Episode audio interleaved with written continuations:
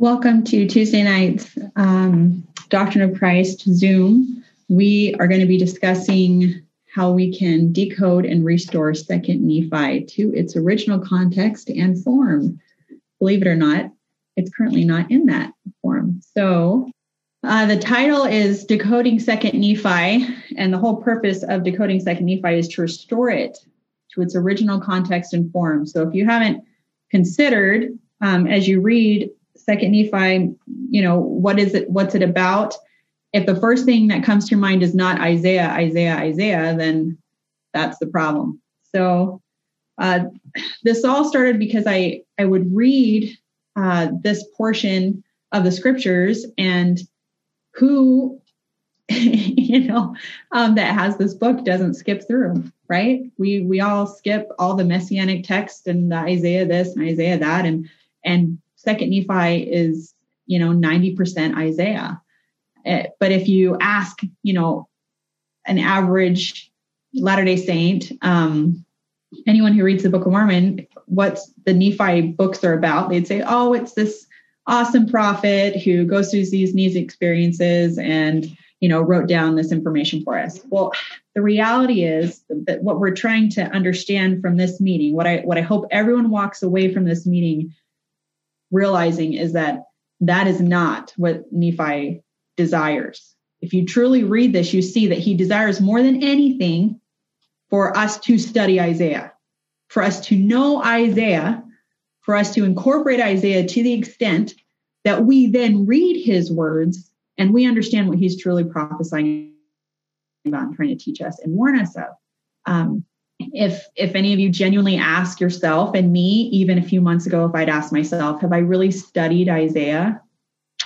You know i've read it. I've made the effort to go in and and look through it. It's it's really a struggle to to get through let's be honest.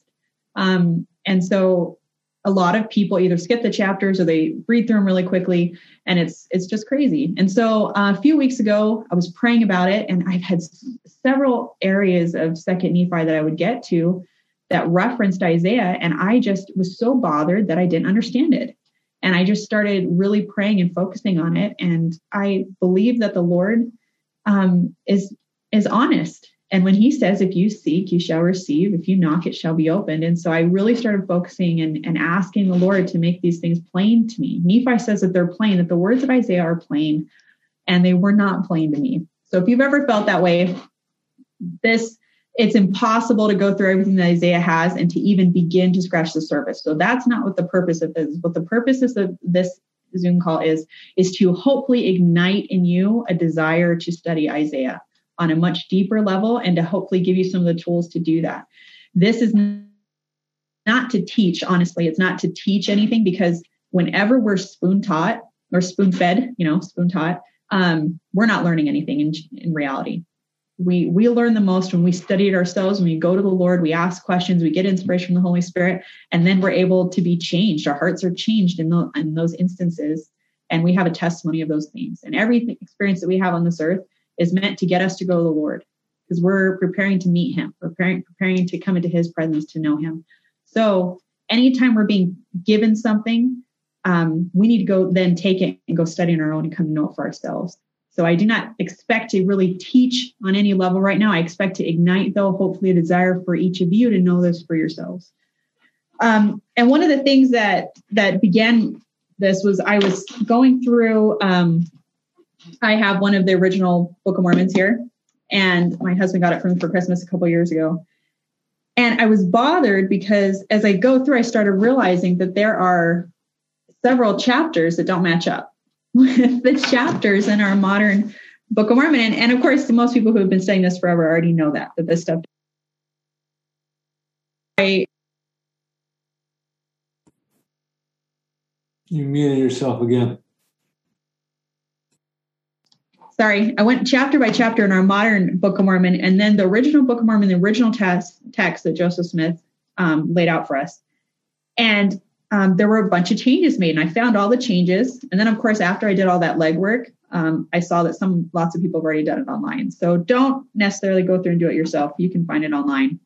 Um, but what happened is Orson Pratt wanted to make the Book of Mormon easier to read. So, in case you haven't seen, um, it's it was like a book. It was a straight narrative. There weren't verses. Uh, it was um, the chapters are much longer. There were originally 15 chapters, and now there's 33. And I'm going, okay, if this book is correct and this book has all these important facets of it, why is it being changed? And does the changing of it change the way we we experience it and and our understanding of it? Uh, Orson Pratt said here, let's see, um, one of his biggest and lasting contributions, probably as editor in the 1879 edition of the Book of Mormon, three decades earlier, he had been responsible for helping prepare the important 1849 edition. So in the 1879 edition, he made the most extensive format changes. To that point, he made smaller chapters. So he divided our chapters up. Um, he divided larger books. He numbered the verses. He added extensive references, including biblical citations and cross references, and his own footnotes and explanations. Um, what's interesting about that is if you have someone that sat down and they're telling you something. So if I'm going to tell my kid that I have a really important place I want him to go, and I start giving him directions, and I say, okay, go to the stop sign, make a left, go all the way down that till it tees, and you'll see a large tree. And then I stop talking and I walk away. Like my son's going to think, okay, the big tree is the most important place you're supposed to go. And then maybe the next day I pick up and I go, hey, um, you're going to see a swing set.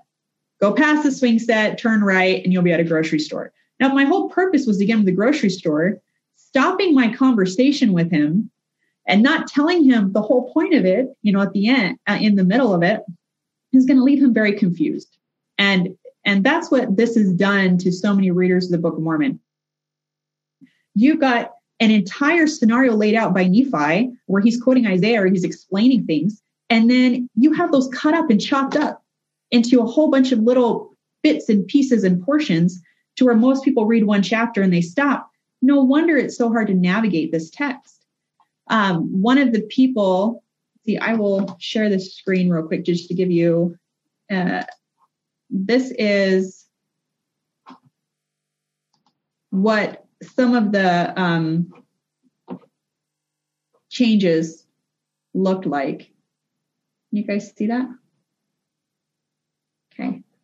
Um, so this was the original book. He changed the chapter headings. Um, he changed the uh, a lot of the the uh, introductions and put in his own. So the original chapter divisions, however, were apparently devised by the original authors. So you've got Nephi, Jacob, Mormon, and Moroni. They wrote the original chapter headings. They were included in the gold plates themselves. Royal Skousen, who's the one that's um, going to be explaining some things here for us, Royal Skousen is by far the foremost expert on this. And he said, evidence from both the original and printer's manuscript shows that Joseph Smith apparently saw some visual indications of the end of a section and saw that the section was ending. So he he knew when the chapter breaks were. Okay. So because he knew when the chapter breaks were, he organized the chapters accordingly. So readers get fatigued. This is Royal Skousen saying this. Um, when reading two column texts that frequently break in the middle of words or in the middle of phrases and clauses, a process that puts a lot of stress on the reader in trying to negotiate the text. Um, by doing this, you're reading really extensive, difficult chapters like Isaiah, and you're reading it completely out of context. You're reading it um, not understanding who he's talking about, where, where he's going with the information. You're trying to get someone to the grocery store, and you're constantly stopping, and you're constantly, you know, starting in different areas, and they have really no clue where you're going with the information. So, getting back to this original um, layout was the first big clue for me that something was different here. That one of the reasons I was having such a hard time comprehending what Nephi was trying to tell us through Isaiah was I needed to read it the way it was originally formed. Um, let's see, you know, if it was if it was the way that Mormon wanted it, you know, ordered it, and the way Joseph translated it, you know, why are you changing it? It just didn't make sense. Um, some of those, uh, let's see, of the 115 original chapter breaks, nine of those cases he ignored Pratt ignored the original break when arranging the new chapters and added chapter breaks in the middle of chapters too. One of the biggest ones that he did that to was third Nephi. And we know what happens in third Nephi. That's where Christ is talking. That's pretty important. So lots of changes. Third Nephi, especially during Christ's sermons on the second day of his visit. I'm going to show you another layout real quick here. That and, and this is all just to lead in to start explaining to you what I was able to find. So this, if you can see this, um, these are the original numbered chapters and then you have the number of modern chapters. Okay. I know it's really small. A lot of these things I can share on the Doctrine of Christ website. Um, but you've got First Nephi, uh, Second Nephi. So in Second Nephi, you had 15 chapters originally. Now you have 33. Big difference. Okay.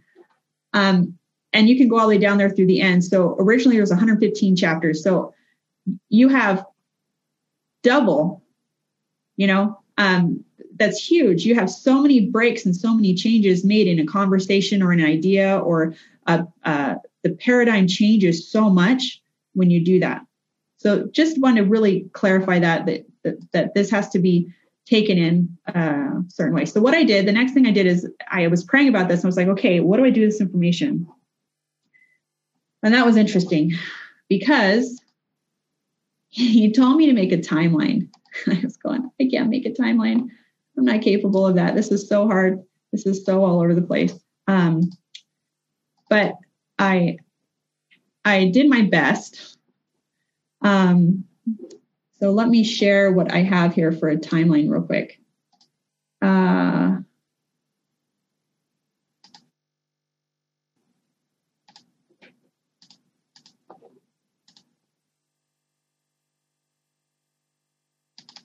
all right. So what you see here is you've got 1 through 33. Okay. And then you've got the little bubbles at the top show which ones encompass each chapter. So you've got chapter one originally had chapters one and two. Then you have two, three, four, see those. And chapter five, the original book, um, encompassed six, seven, and eight. Chapters nine and 10 were individual. And then here from chapters um, 11 through 15, that was chapter eight. You know, we can go through there. So the pink is Isaiah chapters. Now there's more Isaiah in here than this. I actually I, I was going through and comparing every single Isaiah verse or quote in the Book of Mormon, the entire Book of Mormon, and I have over hundred pages in a PDF. So it's very extensive. So this is not absolutely everything, but it is very extensive. Um, so if you go through here and you're you're looking at these center ones, you see that 11 through 24 is the main bulk of Isaiah. It's right in the center. Now remember chiasmus, how um, everything turns inward. That's that's how uh, the the Hebrew form of um, teaching. So everything is here in the middle, and then you have some Isaiah over here on the left side, six, seven, eight, and then you have Nephi and Jacob explaining. The purple is when they explain and then go into their own prophecies based off of the Isaiah. So very interesting. Now, this isn't in really detailed, it's something I made real quick. Um, but now, if you read something in context, knowing, okay, chapters 11 through 15 all go together, chapters 16 through 22 all go together. It's the same um, map telling me how to get to the grocery store. Okay. That's how they're meant to be read. And that's how the understanding is meant to, um, or, or how the Nephi was trying to teach those principles. They were all supposed to be together. There weren't supposed to be breaks. Um, 10 and, or 23 and 24, which were originally chapter 10. Then what's really interesting, you got 11 through there. So I'm we're going to go into all these, but this is just this is the layout originally of how things were supposed to be. Okay. So now let me just click back in. Okay. So we're commanded to study Isaiah. Um, if you have uh, ever gone into the Isaiah Institute, Isaiah Explained by Abraham Gileadi, if you have a c- computer, I suggest you open it up and go to isaiahexplained.com and you can follow along because we're going to pull a whole bunch from that. And it's really going to help you if you can see it. Um, if and if Dustin or someone's listening, they can just put a link in the chat. But Isaiah, um, Avraham Gileadi is a formal scholar on proper translations of um, that have been, you know, messed up through the King James Bible. So it's the most correct translations that we have of Isaiah, and then an also in-depth understanding of the culture, the history, what certain things mean and why they're said that way to really help us understand Isaiah and, and what um, the purpose of Isaiah is. Uh, let's see.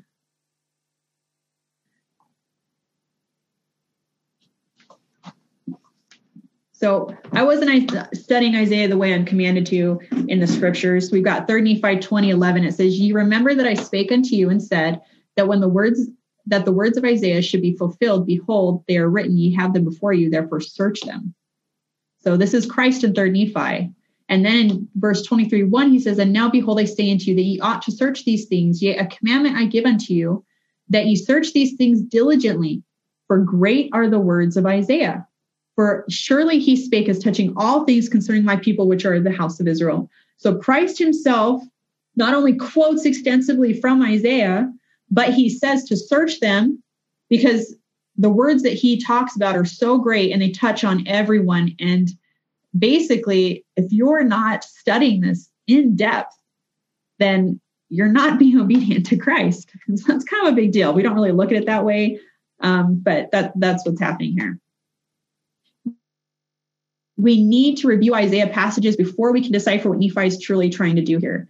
Um, Nephi puts so much of Isaiah into the scriptures that if you're reading just Nephi, it makes no sense. So some of the quotes and things that he says, we have our own understanding as a culture of what we've taken to twist Isaiah to mean certain things. And so what I want you to do is be willing to let go of all of that, be willing to let go of whatever you know about second Nephi and Isaiah. Because once we go through Isaiah, you're going to see the word patterns and the usage of certain images and ideas that Nephi then uses over here. And it's no question what Nephi is saying and what Nephi is doing, but it's almost the complete opposite of how we accept what Nephi is teaching and talking about. So, um, Nephi's whole purpose is to take Isaiah, to expound it to us, and then to use his prophecies to support um, to use Isaiah's prophecies to then support his own prophecies, um, specifically to us. So Isaiah's prophecies are for all of us, for the whole world, and for you know the the latter day people in the end times. Isaiah, in case you've never read Isaiah, Isaiah 1 through 66, all it is is end time prophecy. All he says is in the latter days, in the end, in the in you know when the great destruction comes, the judgment, all of this, all it has to do with is the end times, is today because today is, is the last days. Today is the end times. So all of Isaiah talks about that. Nephi takes Isaiah and focuses on the readers that will be reading the Book of Mormon. Those people who will be reading the Book of Mormon need to know those sections that I highlighted in pink more than anything. Those are so important. And, and what do we do as a people? We skip over it because we don't understand it. Isn't that hilarious? Nephi's whole purpose, he would be so mad if we talked about first and second Nephi and we went, it's this really great guy who gets on a boat and he, he has trust the Lord and he gets the plates and he gets married. Oh my goodness. He would be rolling over in his grave. His whole purpose of his of saying anything about his life is just to simply say, here's a backdrop for who I am and what happens when you apply the doctrine of Christ. But it's all I'm just here to teach Isaiah so that you know what's going to happen and you're prepared to come to Christ. That's the whole purpose of my life. And and and hopefully if you're if you take my message and you hear it and you do what you're supposed to do, you can then turn and teach other people because that's the purpose of of his life and he's so worried about other people, especially his generations further down not having the truth. So he wants people who get this scripture, those who are reading to then go, "Oh my goodness, this is what's going on. I'm going to turn around and give this information to others. So that's a focus of his message. Um, one thing I want to say really quick before we really dive into starting reading some of the Isaiah chapters is what can we learn from Jews of old and how they misinterpreted things and even the prophecies of Jesus Christ? Everything is cyclical, everything repeats itself, everything has patterns and parallels. Christ and Heavenly Father, they're the same yesterday, today, and forever, which means that they teach through um, previous lessons. They're, they're wonderful parents. They keep giving you the same thing over and over and over again, and hopefully you figure it out. So look for a second, just in your mind, just think about what are some of the things the early Jews messed up. You know, I unfortunately, we look down on them really badly. So this shouldn't be a really hard exercise. But um, first off top of your head, well, wow, they totally messed up, you know, what they're doing in the temple. They thought that that saved them when they totally missed the whole purpose of coming to Christ. Um, they were so stuck on their Pharisees and Sadducees telling them what to do that they didn't believe prophets that were coming from all other angles coming and teaching them what to do you know to look to christ to, you know these these these foreign concepts and they're taking scriptures and twisting them you know so no i'm just going to go to my church and go to my um, temple and do what i'm told there i'm not going to listen to these crazies that are out in the woodwork telling us to do strange things and then the third thing is they had this idea of what was going to happen when christ came they had this idea that christ was going to come and he was going to, based off the scripture, they were doctrinally sound. Remember that. They were doctrinally sound, but they misinterpreted the doctrine. They believed Christ was going to come, his kingdom was going to rule, he was going to free them from from from their the Romans. Um, they, he was going to sit down on the on the throne. He was going to be the savior of everyone. Save, save, save. Jesus, the Messiah, um, King David, all of these things. So they were doctrinally sound. However, they completely misunderstood because they did not read the scriptures and then go to the Lord. Instead, they read the scriptures somewhat and then they listened to what other people told them the scriptures meant. And that was good. They were spoon fed. There was no relationship with, with Heavenly Father, Jesus Christ, no listening to the Holy Spirit. So keep that in mind because that's going to happen again. What we think Zion is, or what we think um, have been taught, you know, either growing up LDS or even non denominational Christian, what you think is going to happen most likely is probably not it. If it's what the majority of the world thinks, the majority of a tradition or a group of people think, there's a good chance you're probably wrong. So, whatever you think is going to be like when Christ comes or how Zion comes about, be willing to let go of that. Be willing to have the Spirit teach you new things and let go of those traditions. And Nephi gives us certain keys to help us understand this. I'm just going to run through these real quick. So, first, he says you need to know the manner of prophesying among the Jews. Abraham Gileadi is incredible for that because um, no one understands the writing of the Jews, save, Nephi says, save those that are taught after that manner. So I don't know about you, but I didn't study any kind of Hebrew philosophy or culture or anything. Um, and so this website, Isaiah Explained, has been huge for helping so many people understand the culture and the understanding the prophesying of the Jews. Um, then Nephi also says, you know, you can't be following after darkness or wickedness. The Spirit's not going to guide you. Third, he says, know who the prophecy is for. So, who were these prophecies in Isaiah for? How are we going to understand Isaiah? By knowing who the prophecies are for. Uh, Second Nephi 25 um, says, I write unto my people and to all those that shall receive my words. No judgments. So, so all of those who are going to receive his words, who are we? We're reading the words. So they're to us. We're receiving his words, right? We we have this horrible tendency of going, oh, I'm reading the scriptures and it's talking about some people who aren't listening. I wonder who that is because I'm listening. I'm awesome. You know, we can't do that. If we're reading it, it's because it's meant for us. So keep that in mind. Everything we hear, it's meant for us. Verse 8, they're of great worth unto the children of men and those who think otherwise. I speak particularly. So Nephi is like, anyone who thinks these words of, of Isaiah aren't important who skip over them when they're doing their scripture reading or who just read them really quick so they don't get them. He's speaking particularly to you. Okay. He's not talking to people in Christ's time. Isaiah saw our time and he's talking specifically to us. So Nephi's going, hey, you need to know this. And the nations who shall possess them shall be judged of them. So this is in verse 22. The nations who possess these words will be judged of these words. It's not, we're reading it and it's talking about those guys over there. We possess them. We're going to be judged based on what's written in these scriptures. Okay, so the uh, words of Isaiah for us today, they're not for some other time or some other place. We are the end times, not for 200 years ago. It's for now for us today. Um, and then Nephi also says you have to have the spirit of prophecy. So you have to be praying. You have to be asking the Lord for guidance and understanding as you go through this. Um, the scripture uh, in the Doctrine and Covenants where it says, "You gave no thought, save what was to ask." If you're just going, "Oh, what does this mean? Oh, I didn't get anything," eh, moving on. That's not pure intent. That's not real intent, and you're not going to get an answer. Fifth, know the judgments of God and the patterns of the destructions that come to pass among the Jews. So that's in verses 7 to 10. You have to know the patterns that things go through. Nephi keeps talking about the patterns. Why does he keep shoving these patterns down our throats, right? It's because he's saying this has already happened a bunch of times. It's your guys are next. So listen to what I'm saying. I'm about to lay out Isaiah for you.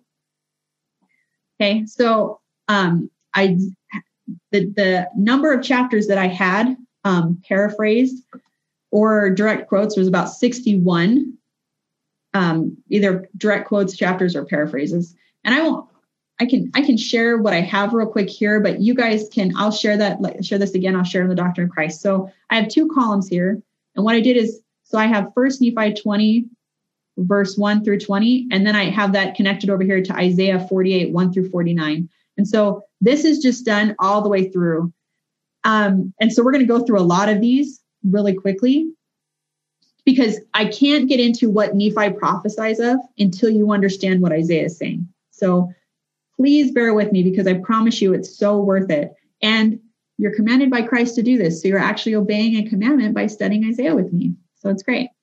Um, so here's the scriptures. It just so you can see really clearly. I'm going to take this off in a second, but I can. Um, this is what we're going to be doing. We'll, like right here, Second Nephi 12, 1 through 24. This, these are the main chapters in the middle that were all pink. Uh, Isaiah 2, 1 through 14. Okay. So these are the comparisons. And now, now these are all par- paraphrases down here. See how many there are? Isaiah is all throughout the Book of Mormon, not just a little bit.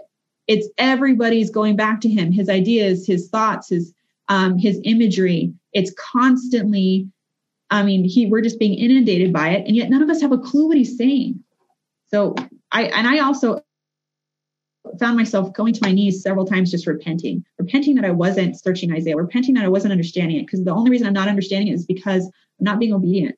I'm not searching it like I'm supposed to be saying uh, or supposed to be. I'm not um, asking and receiving the answers.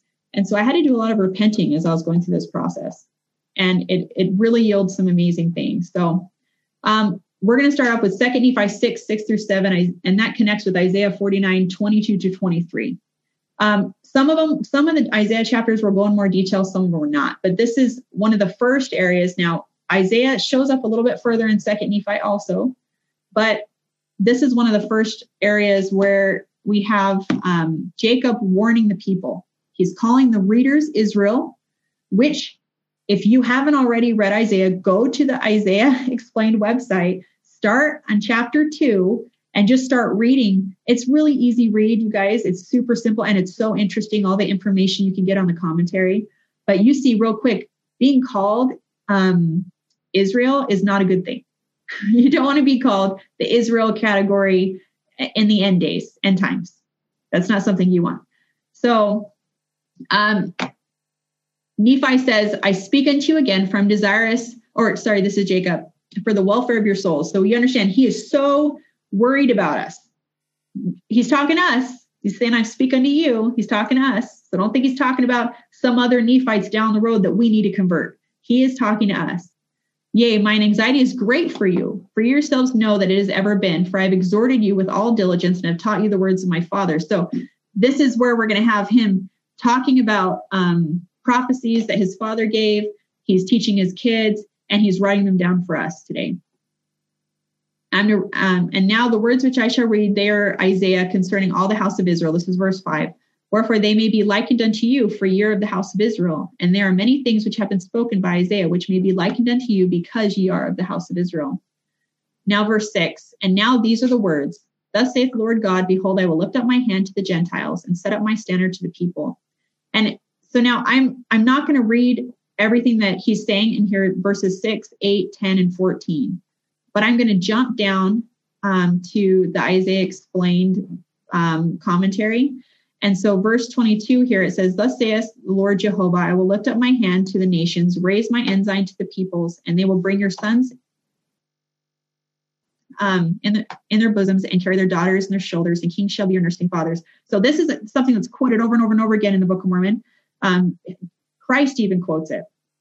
Now, what is this hand and ensign and all these things? almost, I would say, in about 75% of the chapters of Isaiah, he talks about a servant in the end time. He talks about someone in the end times that's going to come and prepare the way for Christ. Now, watch par- patterns and parallels. What, who did that before? John the Baptist did that before. How did they treat John the Baptist? They weren't too happy about him, right? Was he accepted in the main group of, of believers in the true church at that time? No, he wasn't. So, patterns and parallels, just keep that in mind. Okay. So, he's constantly talking about um, the servant that's going to come in the end. So, the, this, the rest of Isaiah for this chapter is basically talking about a servant that's going to come that's going to um, help um, the kings and queens, which are nations of the Gentiles, um, escort the sons and daughters, so those of his elect who ascend to the son servant category. That's the translation from um, chapter two, or sorry, chapter. Um, some people were asking what chapter one, Isaiah 49, 22 through 23. So that translation really goes there's the servant that's going to come, and he's going to help those who are ready, who are the elect, ascend to the next level. Okay. Having attained these certain levels, you keep going. So Isaiah actually, um, some of the things that have been taught on Zooms before, I'm going, where is that? I've never heard that in scripture, but it's all throughout Isaiah, which I hadn't heard it because I wasn't reading Isaiah. So if something doesn't sound normal to you, good chance it's in Isaiah and you're just not reading Isaiah. So um, don't go crazy over it. Just go read Isaiah. Um, Second Nephi 6 16 through 825. So chapter 6 through 8 of Second Nephi correspond with Isaiah 49, 24, and 52 2.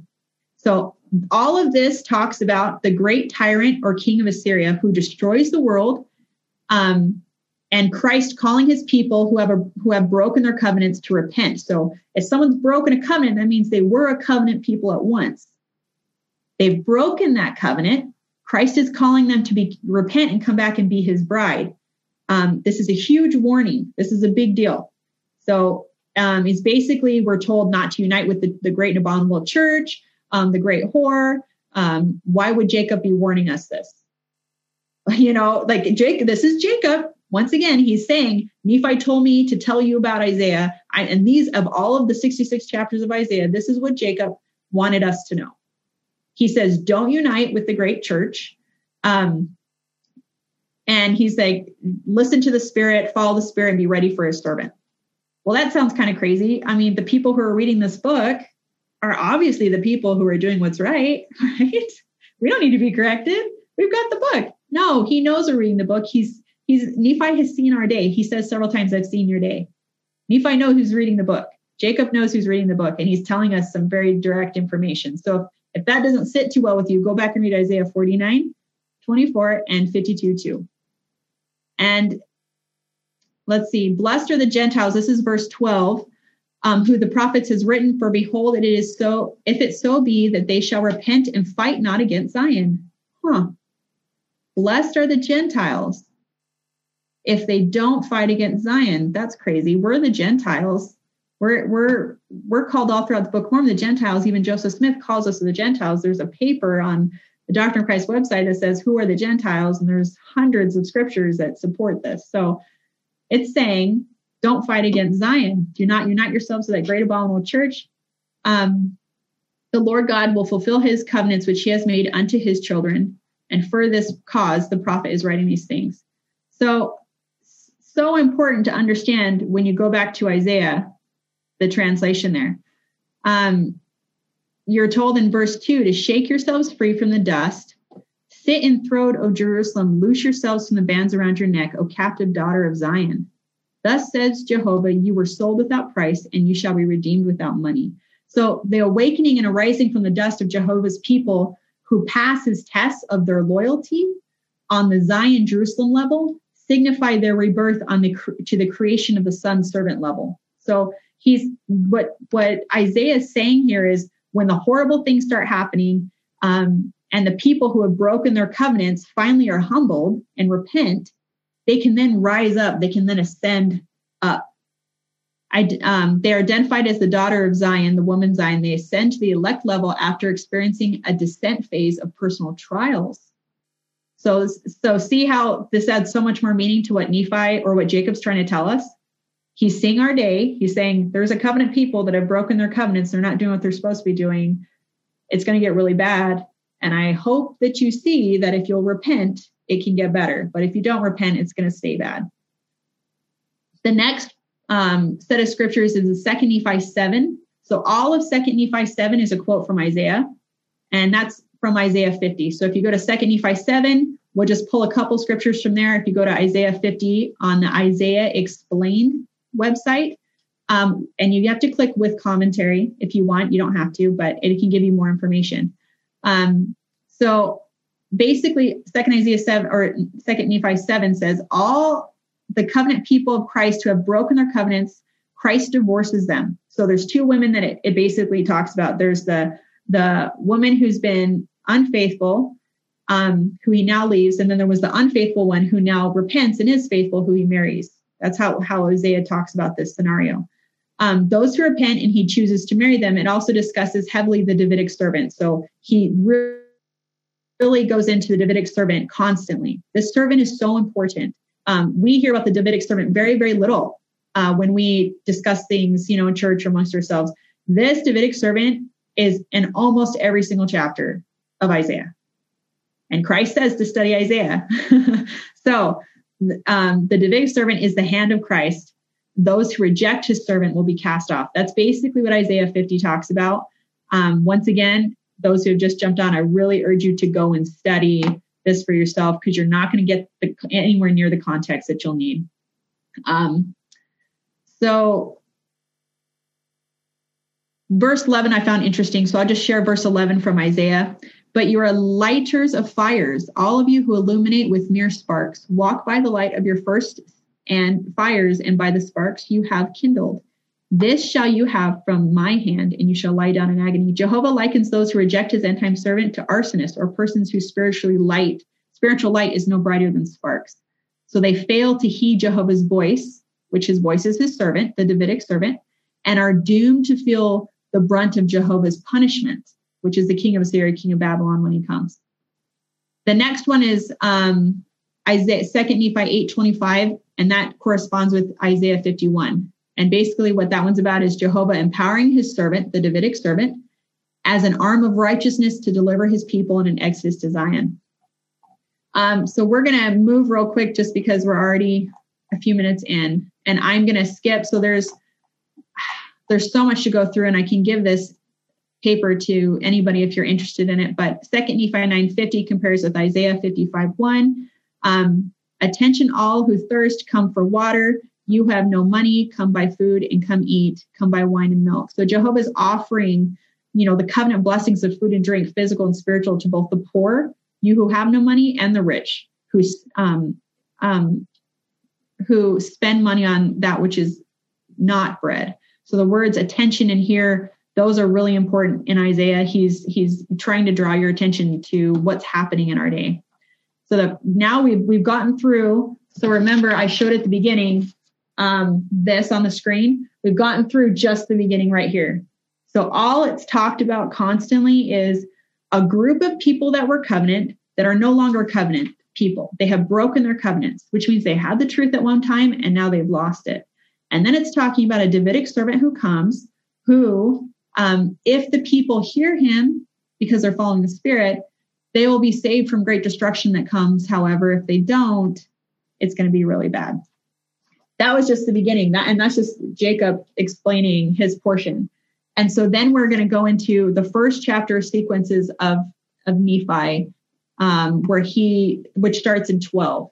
And this is what it's really interesting because the original Book of Mormon layout, like I said, had um, was had chapter 11, 12, 13, 14, and 15 of Second Nephi all in one chapter. Okay, so keep that in mind as we're going to go through um, chapters 11 through 15 really quickly. And then we'll get an idea of what all of that was supposed to be about. Um, so 11, chapter 12, so chapter 11 is Nephi preparing us. He's saying, okay, this is really important. I need you to listen to what I'm saying. I'm going to um, tell you some mysteries about Isaiah. Isaiah knows what's going on. Listen to it. And then he goes into 12, 13, 14, and 15. So chapter two is an end time restoration of Zion and Jerusalem. and it contrasts with Jehovah's judgment of the world at his coming. So, um, in the latter days, so this is verse 2 of Isaiah 2. It says, In the latter days, the mountain of Jehovah's house shall become established, the head of the mountains, it shall be preeminent among the hills, and all nations shall flow unto it. So in the latter days, that's that's this time frame. But when I've heard this, I've always thought, oh, the temple and everybody comes to the temple. No, no, no, no, no. You read all the way through Isaiah, horrible things happen before this, before this mountain is established. Okay. So that's why it's so important to Isaiah, because we take pieces of it and we'll assume it means one thing and it doesn't. So this mountain of the Lord's house isn't set up until after the destruction that comes from the king of Syria, king of Babylon. So the fulfillment of the prophecy in the latter days shows an entire vision of events from beginning to end all throughout Isaiah. Um, and the millennial, so verse four, it says, He will judge between the nations and attribute, um, arbitrate for many peoples. They will beat their swords into plowshares, their spears into pruning hooks, and nation will not lift up sword against nation, nor will they war- learn warfare anymore. So the millennial peace, that's the millennial peace um, that Jehovah establishes follows a war to end all wars. The nation who comprises the earth's millennial inhabitants engage in agricultural rather than warfare. Um, they never again lift up their sword or do anything to hurt anybody else. This is after the great tyrant comes. So Isaiah is starting with the end in mind right here. So this is very clear that these things happen after great destruction. Um, after a great Holocaust happened, then Christ directs his people from Zion. Uh, we're gonna, I'm gonna quickly go through just to the next chapter. So Isaiah 3 basically covers wickedness in society, which leads to anarchy, internal collapse, destitution, and invasion. So the previous one was the end. He's like, this is where we're going to be at the very end, hopefully. Um, but then he backs up and he's now the Lord Jehovah of hosts derives Judea. So this is verse one of Jerusalem, both staff and crutch, all food supply and water supply. Um, so this goes into the, the anarchy in the nation, the complete collapse, the destruction is going to happen to our society. This is the latter days, and this is the promised land it's talking about. We know we're the promised land. The Book of Mormon says so. The the Constitution says so. You know, we're a sacred, special promised land where no king's supposed to rule. Um, so this is talking about us. So what's going to happen in our country shortly? Shortly, there's going to be no food. There's going to be no water. Um, the basic necessities that we have so longer taken for granted are going to start to peter out for whatever reason. Um, the people's staff and crutch, as Isaiah says, their livelihood, their communal structure, their civic leadership crumble away. Okay, so all these things that we're relying on, they fall apart, and our society is going to spiral into anarchy and chaos. That's that's basically what all of Isaiah chapter three talks about. Um, there won't be any great leaders. There won't be any congressmen or senators. There won't be anything. Everything's going to slowly degenerate down and we're going to lose all moral integrity. Um, verse 9 is really interesting. So, verse 9 in chapter 3 of Isaiah says, The look on their faces betray them. They flaunt their sin like Sodom. They cannot hide it. Woe to their souls. They have brought disaster upon themselves. So, we're going to get to a point, if we're not already there, that sodomy has become so widespread amongst this people um, that it's flaunted openly. And at first I thought, well, that's really extreme, but I don't see that quite yet. Well, I don't in my home. I'm a mom who homeschools kids. Like I don't see that every day. But if you look on the news, you can see some of the parades going on, and some of the you know teachings we're doing in our children's schools. Um, it's actually flaunted. It's pretty. It's pretty intense what's going on. So he says, "Woe to their souls." So it's not just it's not just um, woe to the people. Their souls. They're both body and spirit this calamity that's going to come amongst his people. Um, we're going to skip down to Isaiah chapter 4. Covenant women are prepared, unlike the wicked Zion false covenant women. So, in the previous chapter, real quick, I'll just go back to um, chapter 3. It talks about the women of Zion. And this is um, very interesting because we read this in the Book of Mormon, but it's super clear. It says uh, that the women of Zion seek to woo the men by using a facade of beauty. You know, there it talks about um, all the decorations they use as all their earrings and their bonnets and their beautiful set hair and and all this stuff. I know you guys are familiar with those scriptures. Um, the Lord will afflict the scalps of the woman of Zion with baldness. So basically, what's going to happen is Um, women have been appealing to men's baser instincts, okay, to get attention, to get to get for their vanity, for their pride. And this day of judgment, Jehovah's going to expose their intimate parts and entirely stripping away their exterior of glamour to reveal their debased um, interior. Now, he's not calling this the world. He's not calling this Babylon. He's not saying Babylon is dressing like this. He's saying Zion is. People who are supposed to be the covenant people of the Lord are dressing this way and acting this way and putting their money and their time and their energy into these things, which is huge. So to press home the extremes to which Zion's women go to beautify themselves, Isaiah presents an entire inventory of garnishments. You know, the well set hair, all the all the different you know jewelry that they have, um, just just to really show you know who he's talking about and what they're doing and the effort they're making to look beautiful. Um, so we're going to go to chapter four, and four is going to talk about the covenant women who prepare, unlike the wicked Zion false covenant women. So there will be some women who prepare um, that they don't need the same. They're they're not going to have the same things happen. So they're going to say, you know, we have our own clothing, we have our own meat. Um, just seven women to one man. Uh, just marry me to take away uh, my reproach. So they don't need support. They don't need um, someone else take care of the family. They actually look down on it. Like, I don't need, I'm prepared and I'm listening to the Lord. Um, they just are going to need the structure of that protection. Okay. And that's Isaiah 4. So Isaiah 5 goes into the vineyard, which I found this really interesting because this Isaiah 5 vineyard is just like Jacob 5, and it's just like D&C 101 and D&C 103. So the whole imagery comes from an agriculture environment of ancient Israel. And this is where Nephi's telling us you have to know the history of the Jews. You have to understand how they their culture was. You have to understand how they prophesy, because you've got Isaiah here giving you a whole um, uh, allegory. And if you don't understand their history, you can't understand it. So what would happen is that certain seasons of the year, such as harvest time, minstrels would go around traveling to different farms to lighten the the the you know begrudging awful labor. You know, it's at the end of of the season, and so servants would be trotting grapes to extract their juice, and musicians would play instruments and, and sing ballads um, that the workers would then jump in and participate in turning this awful drudgery into a really fun dance and, and it just brought the mood up and it was this fun thing that happened in society um, in that way, the latest love song was popularized throughout the land and was soon on everyone's lips. And so this Isaiah 5 is a love song and um, uh, called My Beloved. And the subject of Isaiah's song represents Israel's God in his quintessential aspect of, hey, this is my vineyard. Oh my goodness, what has happened to my vineyard? Um, and that's that's how the people who are reading this on Isaiah's day would completely understand it. They know what he was talking about.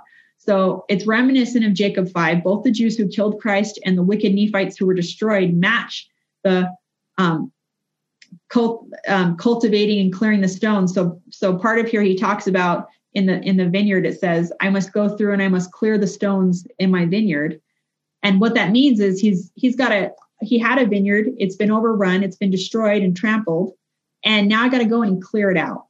So he's going to go in and cleanse his people That's kind of a big deal. He's not cleansing the world, he's cleansing the people that he's given the truth to. Well, who's who has the truth on the earth today?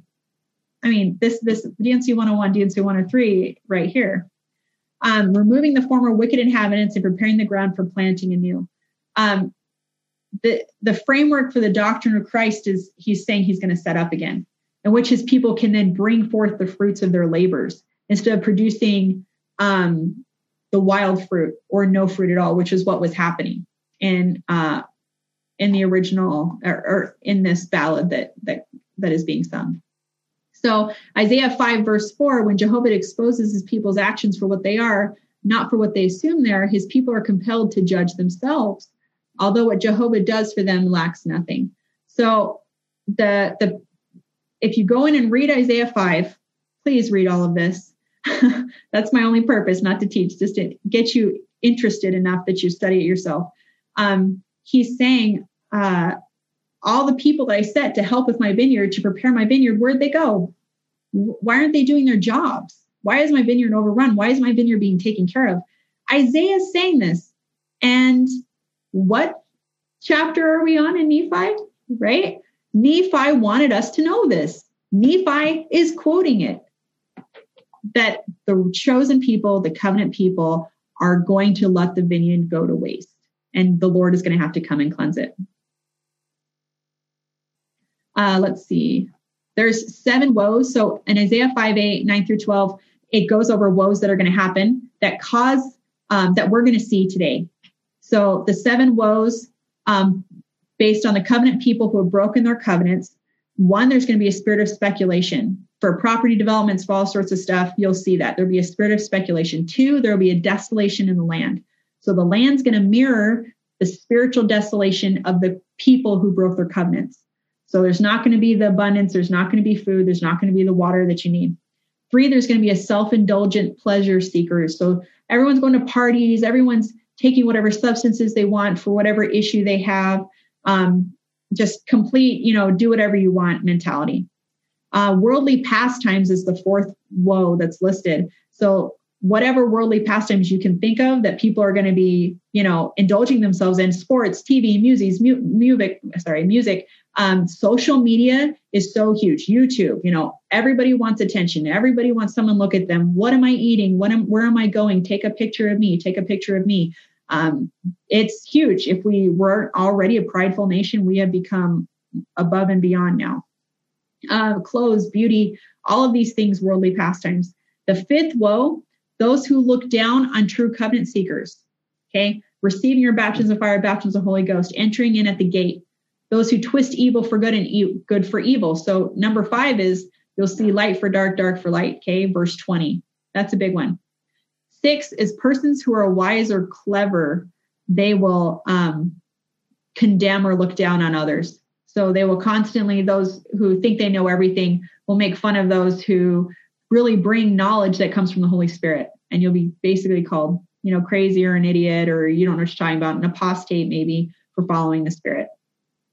Um, and then crimes of injustice is is the last woe. So horrible things are going to happen. We're going to be so we're so corrupt that you'll be people will be buying and taking bribes, taking gifts. Um, people who are innocent are going to be getting hurt, uh, and you see that pattern in the Book of Mormon too, right at the end. Um, the the government's just so corrupt. And do we see that today? I, I'm pretty sure we've hit all of these woes so just something to consider. Covenant curses in chapter five culminate with the reprobate of Jehovah's people, you know, Christ's people perishing like stubble and weeds in the day of judgment. The day of judgment is not this day where everybody rises and then we're all standing somewhere and he says, You were good, you were bad. Day of judgment is the great and terrible day of Lord. It's good for the good people, but it's terrible for the bad people. It's when the king of Assyria, king of um, sorry, uh, the great tyrant, king of Assyria, king of Babylon, comes back or he comes again as he's come in parallels before and he just this time he takes over the whole world isaiah constantly talks about two people the king of assyria king of babylon who takes over the whole world destroys everything and the servant christ's right hand who saves the people and leads an exodus only those who are following the spirit okay so constantly again in chapter 5 everything is is falling back into this motif so this ends the first chapter that Nephi wanted us to comprehend. So we had we had um, that is chapter 8 of the original Book of Mormon. That covers chapters 11, 12, 13, 14, and 15. So what did we learn? We experienced that the entire vision of Isaiah that occurs in the end times and the main chapters are for are, are his people who are supposed to be keeping his commandments. So everything that he's warning are his people in the latter days. Well, who are the people in the latter days that have the true gospel and ha- are capable of keeping the true covenants? That's super easy. I'll let you answer that yourself. Isaiah explains how the supposed covenant people, the only people on the earth expected to keep the laws and statutes because they truly have the laws and statutes, are the only ones that are breaking them. The Lord constantly refers to these people as Zion, my people, Israel. They are not the world at large. They are not Babylon. He's not warning Babylon um, or non-covenant making sects of you know Christians, non They haven't made covenants. Isaiah explains what the Lord will do to the men and women who have broken his everlasting covenant. The women are, or the men are almost all killed. The women are, um, the children are dashed to pieces. The women lose almost everything. They're ravished, they're destroyed, and they sit upon the ground completely destitute and have nothing if they don't, if they aren't killed. And then he, at, at the end of all those chapters, the last chapter he goes into, he gives a parable that summarizes everything he just said in the parable of a vineyard to explain the vineyard to us. So Isaiah is really going, I know that we're all really dense. So I'm going to tell you all these things. And at the end of everything I just told you, I'm going to give you a parable of a vineyard to reiterate everything. So that's what Nephi just did in chapter eight of the original Book of Mormon. Now Nephi is going to go into chapter nine. Chapter 9 of the original Book of Mormon covers our modern chapters of 16, 17, 18, 19, 20, 21, and 22. So after all those woes are enacted, then we see the arch tyrant swoop in and take over all the land. And that's what we're going to see happen in this second group of chapters. So starting um, in chapter 16, Isaiah is called as a prophet. He so Isaiah's told us stuff. Why is this first chapter put all the way here in chapter six of Isaiah? Well, Isaiah is actually reemphasizing, I am called as a prophet. He gives us his experience of how he's called as a prophet so we can have a witness and something to test his words by. So he talks about how he's called as a prophet. He feels pessimistic about his task. You know, we have other prophets that felt that way too. Jonah was pretty pessimistic. He's like, I really don't want to go amongst them. You know, and I, I, I feel bad for Jonah because I, I kind of look down and I'm like, how could you just completely ignore the Lord? Until the Lord started telling me to do stuff. And then I was like, oh, I get how you could want to run away from the Lord. It's hard when you start really going to the Lord and offering things up. He starts really taking things, and you're going, oh, this is serious, you know. And it wasn't just that he was going to a people talking about Jonah. He wasn't just going to a people um, to tell them they're going to be destroyed. These were really wicked people. I bet he was super scared he was going to get killed. So Isaiah here is pretty pessimistic about his calling to the extent that he's going, how long do I have to do this? He even asked the Lord, can you give me a time frame of how much longer I'm going to have to do this? Because I don't know if I really want to do this. Um, and Christ basically says, you know, this is all the way to the end of time. Your words, your purpose are going to go all the way to the end. Um, so Isaiah asks how long, and he's like, oh, it connects all the events to the end of time. And the end chapter with the destruction of the arch tyrant, arch tyrant and the king of Assyria killing Babylon, enacting upon all the people these terrible things. So um, we got to keep in mind that the covenant of blessing and prosperity the Lord gives the Nephites if they keep his commandments, and then the cursings if they don't. That's constantly throughout the Book of Mormon. Our Constitution was formed by God, it was inspired and directed by Him. It is a promised land. Those who are brought here are brought by God's hand. So by destroying this Constitution, we're actually breaking the covenants. And this mirrors what was done in Ahaz's time. So this is what Isaiah is going to go into. Isaiah is explaining how governmentally the arch tyrant, the arch tyrant comes to power. He explains a situation in Jewish history where um, the same thing occurs, where the king, Ahaz, transgresses his covenant and it leads to a hostile world power taking over everything. You can't make this up, you guys. This is pretty crazy. He is retelling the previous information from um, a deeper historical context to then tell us. And this is how the Hebrews does it. They're cyclical. They always use something in history to teach something in the future. That's that's how everything works there.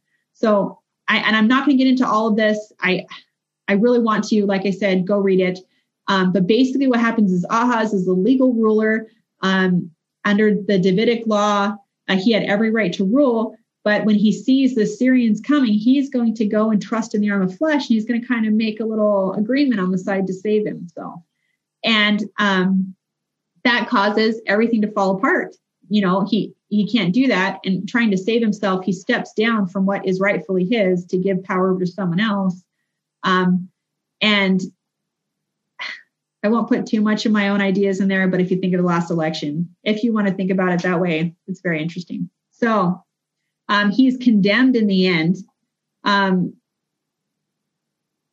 for breaking the laws of the land, uh, not someone else who invades, but the king, because the king does not obey the, the proper rights of his kingship of protecting the people. Instead, he steps down and he's letting someone else take over when he should have stood for what was right and he should have stayed because he was the legally right or he had the legal right to um, lead the people. Uh, so that basically goes through there. So people are left leaderless, foreign armies swarm in and attack and invade. Um, these are just the, the last bits of notes from here. Very few are left after the invasion and destruction, and the land reverts back to a covenant cursings. So um, Ephraim breaks away from Judah, causes the house to be divided. So the house is divided, our country's super divided right now. And that's when the king of Assyria comes in and gains power. So all those things happen in verse in chapter uh, seven.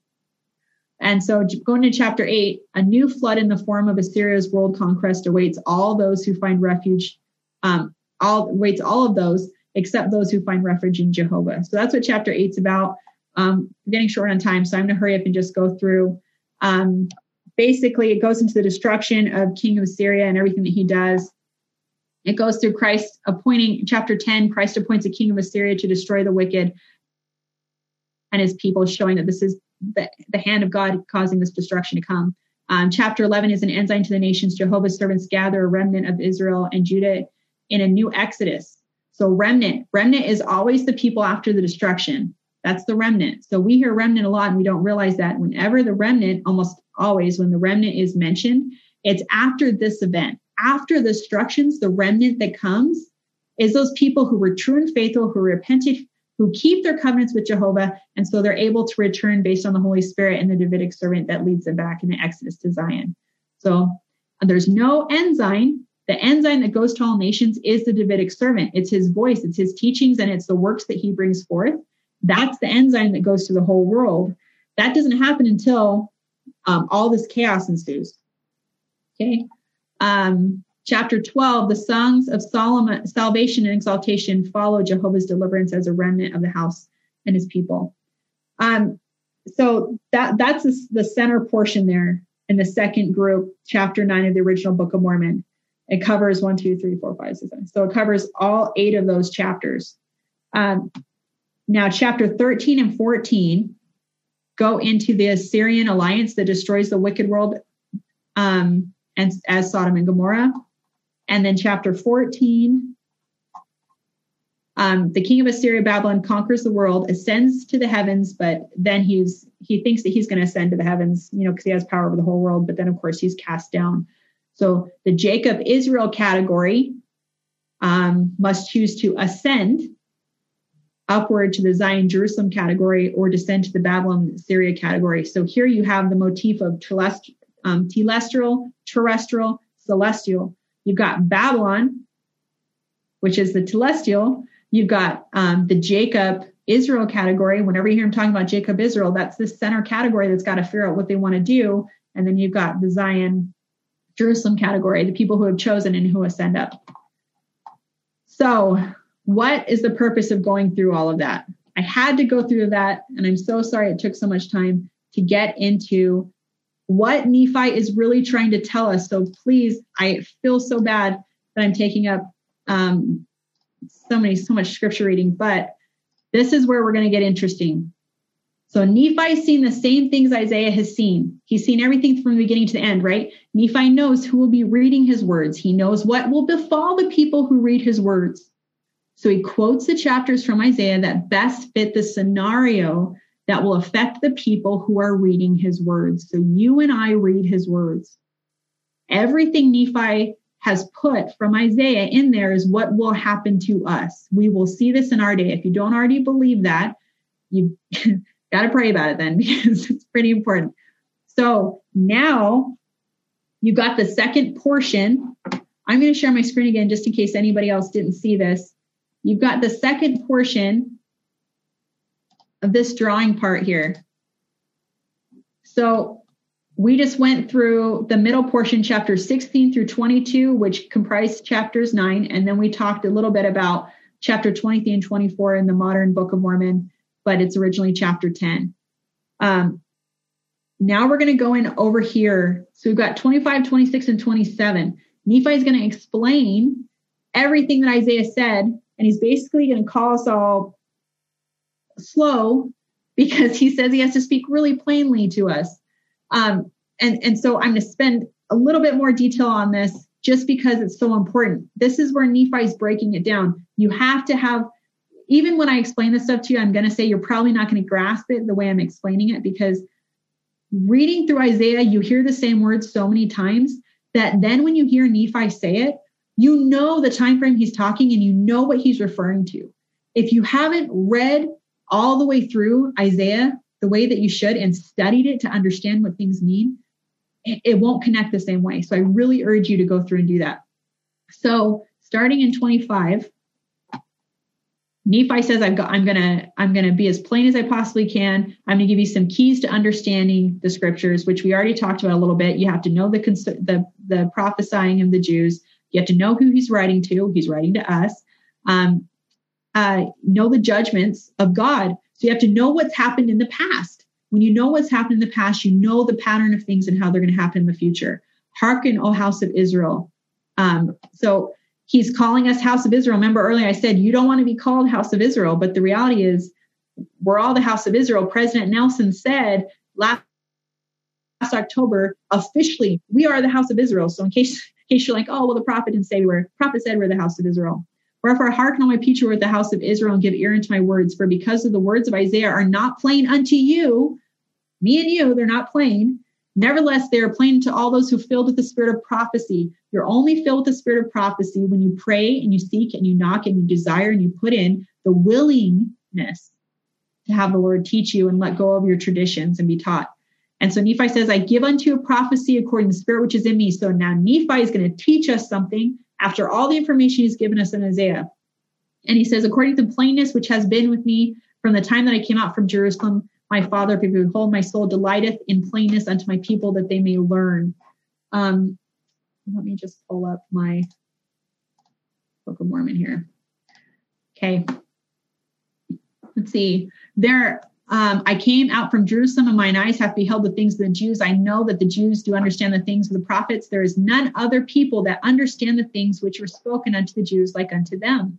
So no one's going to get it. He knows no one's going to get it. He knows you and I aren't going to get it save it be they're taught after the manner of the things of the Jews. So that's why it's so important to go to a resource like Isaiah explained, because you're getting taught after the manner of the Jews. You're learning their history and you're getting the understanding that Isaiah needed you to have for you to be able to interpret his words.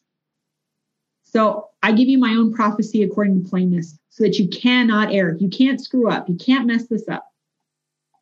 They are great worth unto the children of men, and anyone that supposeth that these words aren't worth are of great worth unto the children of men, to them I speak particularly. So anytime you've skipped over the words of Isaiah, anytime you've skipped over this stuff, he's talking specifically to you and me.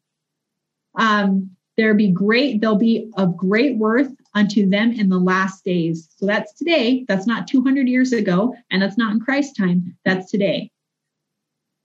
For in that day shall they understand them. So that means that they won't have understood them before. They wouldn't have understood this properly 200 years ago. So it might have been pretty simple for people who didn't have that light to go, hey, let's break up the chapters. It'll make it easier to read. If you want to change the things because you're not getting it, or, if you, you're not getting it so you want to change it, it's probably not the right pattern. If you're not getting it, you should probably pray about it and study and, and do more and not just change the scriptures so you can get it easier, right? So um, so that they can understand them. Wherefore, for their good have I written them. So for us who can't understand them, he's going to be super plain and super simple to us. As one generation has been destroyed among the Jews because of iniquity, even so many more. So he goes into saying, look at the cycle. Everybody's been destroyed. Okay. He wants you to be, he wants it to be really, really clear what he's talking about here. Now, this is my thing. When I was reading through 2nd Nephi 25, 26, 27, 28, 29, 30, um, I get so frustrated because he's jumping all around. And I think he's talking about one thing and then it feels like he repeats it. And that's where the Lord told me, okay, you need to make a timeline. You need to know what he's talking about and study Isaiah. So um, he goes in and he says, as one generation has been destroyed, another uh, in verse nine, another one um, according to their iniquities, so it shall be, you know, be always be foretold them by prophets. Prophets will always warn and tell us before it happens.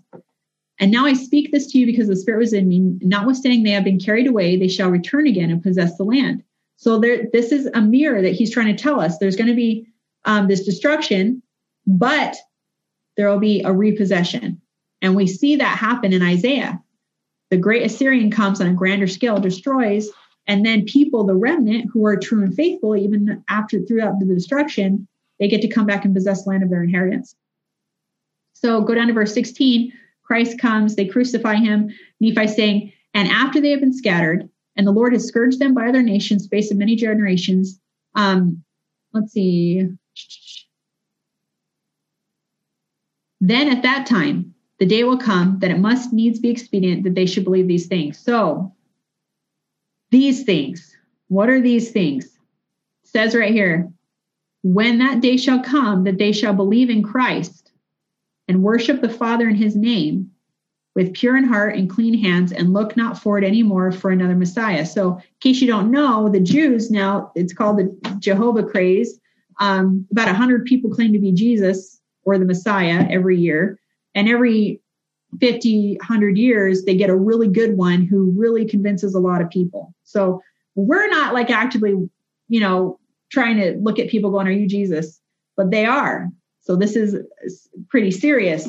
So what's what he's saying right here is um when that day shall come that they shall believe in Christ and worship the Father in his name with pure hearts and clean hands and look forward no more for another Messiah. And then at that time, the day will come that it must needs be expedient that they should believe these things. What are these things?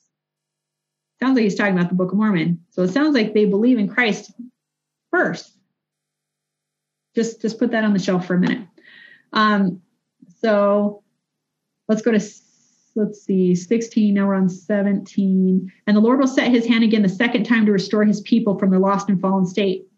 So his hand, when it talks about his hand in Isaiah, this is where you got to know what, I, what he's talking about. The hand in Isaiah is the Davidic servant. When he says my hand, and he talks about restoring, Isaiah says that in several chapters, he's talking about the Davidic servant. So they're lost and fallen state, wherefore he proceeded to do a marvelous work and a wonder marvelous work and a wonder happens after, and we're going to see this a whole bunch after the king of Assyria, king of Babylon comes in. This marvelous work and a wonder comes during the destruction amidst the chaos. It's not something that happened 200 years ago.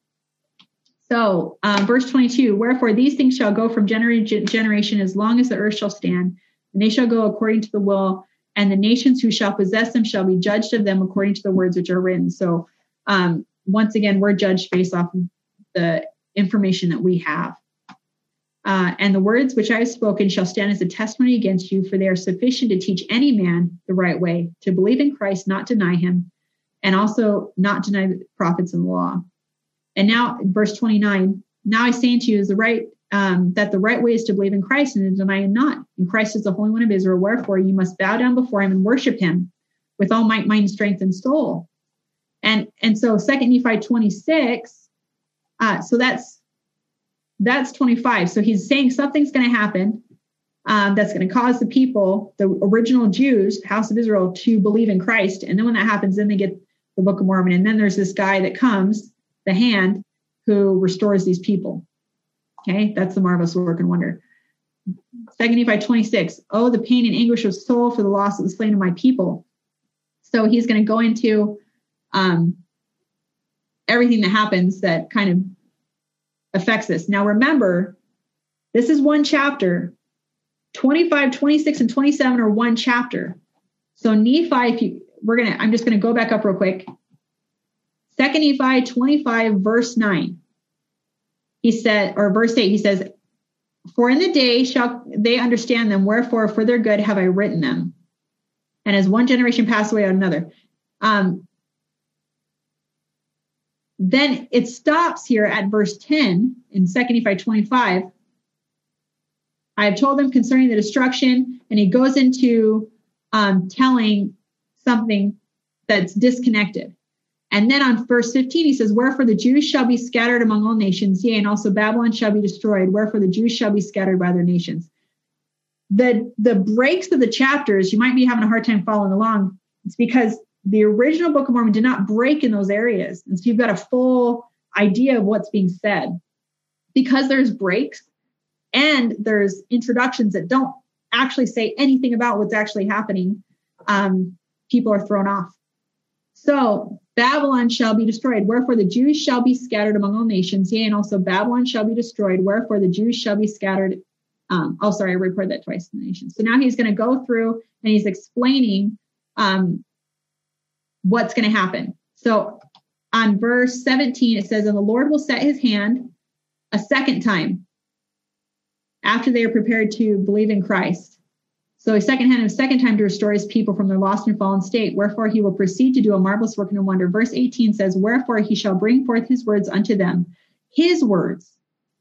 Whenever he's talking about Nephi, he says Nephi's words or my word. Nephi says my words or the words to see to my people. This one it says his words. Just keep an eye on that because it does that several times. Wherefore he shall bring forth his words unto them, which words shall judge them at the last day. Okay. Um, let's see. And now you're going to go through, he's talking about Christ. He's talking about um, trusting in Christ, the deadness of the law. Skip through. You got to go past the break of chapter 16 and just go all the way through. All the way down until 2nd Nephi 26, verse 12. This is all the same chapter. Um, he's just been talking about all those that do wickedly, they're going to burn a stubble. He's quoting Isaiah again. All the pain and anguish of my soul. Um, when these things have passed away, there will be speedy destruction that come upon you. He picks up his prophesying. Remember, I said he's going to prophesy.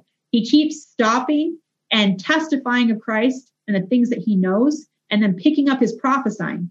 When it's broken up into different chapters, you can't see that. When it's in one whole chapter, you can see that he's explaining those things. And now he's going back and he says in verse 12, he's finishing the prophecy. He said he was going to tell us in verse 25. And as I spake concerning the Jews, that Jesus is the very Christ, it must needs be that the Gentiles be convinced also that Jesus is the Christ, the eternal God. So we have to be convinced because obviously we're not convinced. Why is that? And he says, that he manifests himself unto them in the last days um, by the power, sorry, manifest unto them who believe in him by the power of the Holy Ghost and into every nation, kindred, tongue, according to their faith.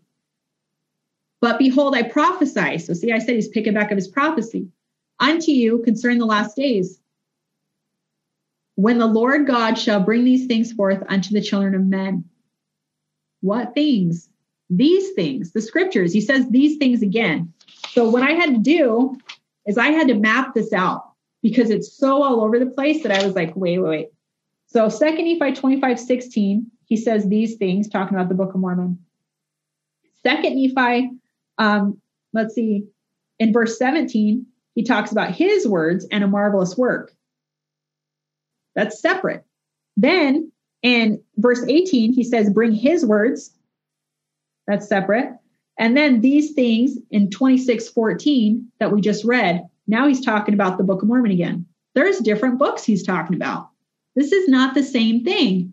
I've read this my whole life and thought it was the same thing. I'm going to keep going and I'm going to show you, hopefully, and then you'll go and study it on your own. Second, 26, 17, um, this is where it gets interesting. So, after my seed and the seed of my brethren shall have dwindled in unbelief and shall have been smitten by the Gentiles, and after the Lord shall have camped against them round about and shall have laid siege against them with the mountain, raised forts against them. Let's see. Um, they are not. The words of the righteous shall be written, and the prayers of the faithful shall be heard, and all those who have dwindled in unbelief shall not be forgotten. Okay, so he's laid this time frame of all this stuff that's happened to Nephi's people, and they're all destroyed. Those who shall be destroyed shall speak unto them from the ground. Their speech shall be out of the dust, and their voice shall be as one that hath a familiar spirit for the Lord God will give unto him, talking about a person now, unto him power. What is he talking about? That he may whisper concerning them, even as if it were out of the ground, and their speech will whisper out of the dust. Now, I always grew up going, oh, this is the prophecy of the Book of Mormon. Give me a minute. And thus saith the Lord God, they will write these things which shall be done among them, and they shall be written and sealed up in a book and those who have dwindled in unbelief shall not have them, for they seek to destroy the word of God. So the people who um, could have gotten this won't get it because they would destroy it, right? Wherefore, those who have been destroyed have been destroyed speedily. Um, and then we go down see. And it shall be in an instant, let's see, and and the Gentiles are lifted up in the pride of their eyes and have stumbled because of the greatness of their stumbling block. And they have built up many churches.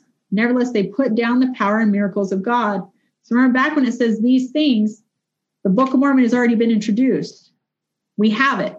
Keep in mind, Nephi knows we have the Book of Mormon. He's he's seen us reading it. So he's writing to us a future prophecy.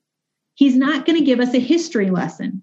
He's not telling us, hey, you people that are going to get the Book of Mormon, I'm going to tell you how you got the Book of Mormon. It's going to be great. That's not what he's doing. He's telling you back in 2nd Nephi 16, he says, these things, he's talking about the Book of Mormon has already been introduced. He's saying there's something else that's going to come. He's giving us a prophecy of it. So uh, the Gentiles, because of their stumbling block, um, put down the power and miracles of God and preach up to themselves to get gain secret combinations uh, in verse 22. And then all through verse 23 through 30, you've got works of darkness, um, being led um, by a flaxen cord, you know, all this crazy stuff that's that's happening um, today. So uh, loveth the world, even let's see, uh, and then it goes into Christ. Christ says, you know, he doesn't he doesn't say for anyone to not come to him. He wants everyone to come to him. He doesn't stop anyone from coming to him. He commandeth that there shall be no priestcrafts. For behold, priestcrafts are that men preach and set themselves up for a light unto the world, that they may seek gain and praise of the world, but they seek not the welfare of Zion. So he's talking about Zion. He's talking about people who are supposed to be Zion that aren't seeking the welfare of Zion. Behold, the Lord hath forbidden this thing, wherefore the Lord God hath given the commandment unto all men that they should have charity. And then he says, But um, wherefore, if they should have charity, they should not suffer the labor of Zion to perish. Once again, we're talking about Zion here. We're not talking about non denominational Christians. We're talking about the covenant people who believe they have the full truth. Verse 31 But the labor in Zion shall labor for Zion, for if they labor for money, they shall perish. Okay. Now we're going to, so that's 25, 26, 27 is the last chap, last portion of this chapter 11 in the original Book of Mormon. Um, so there's no break.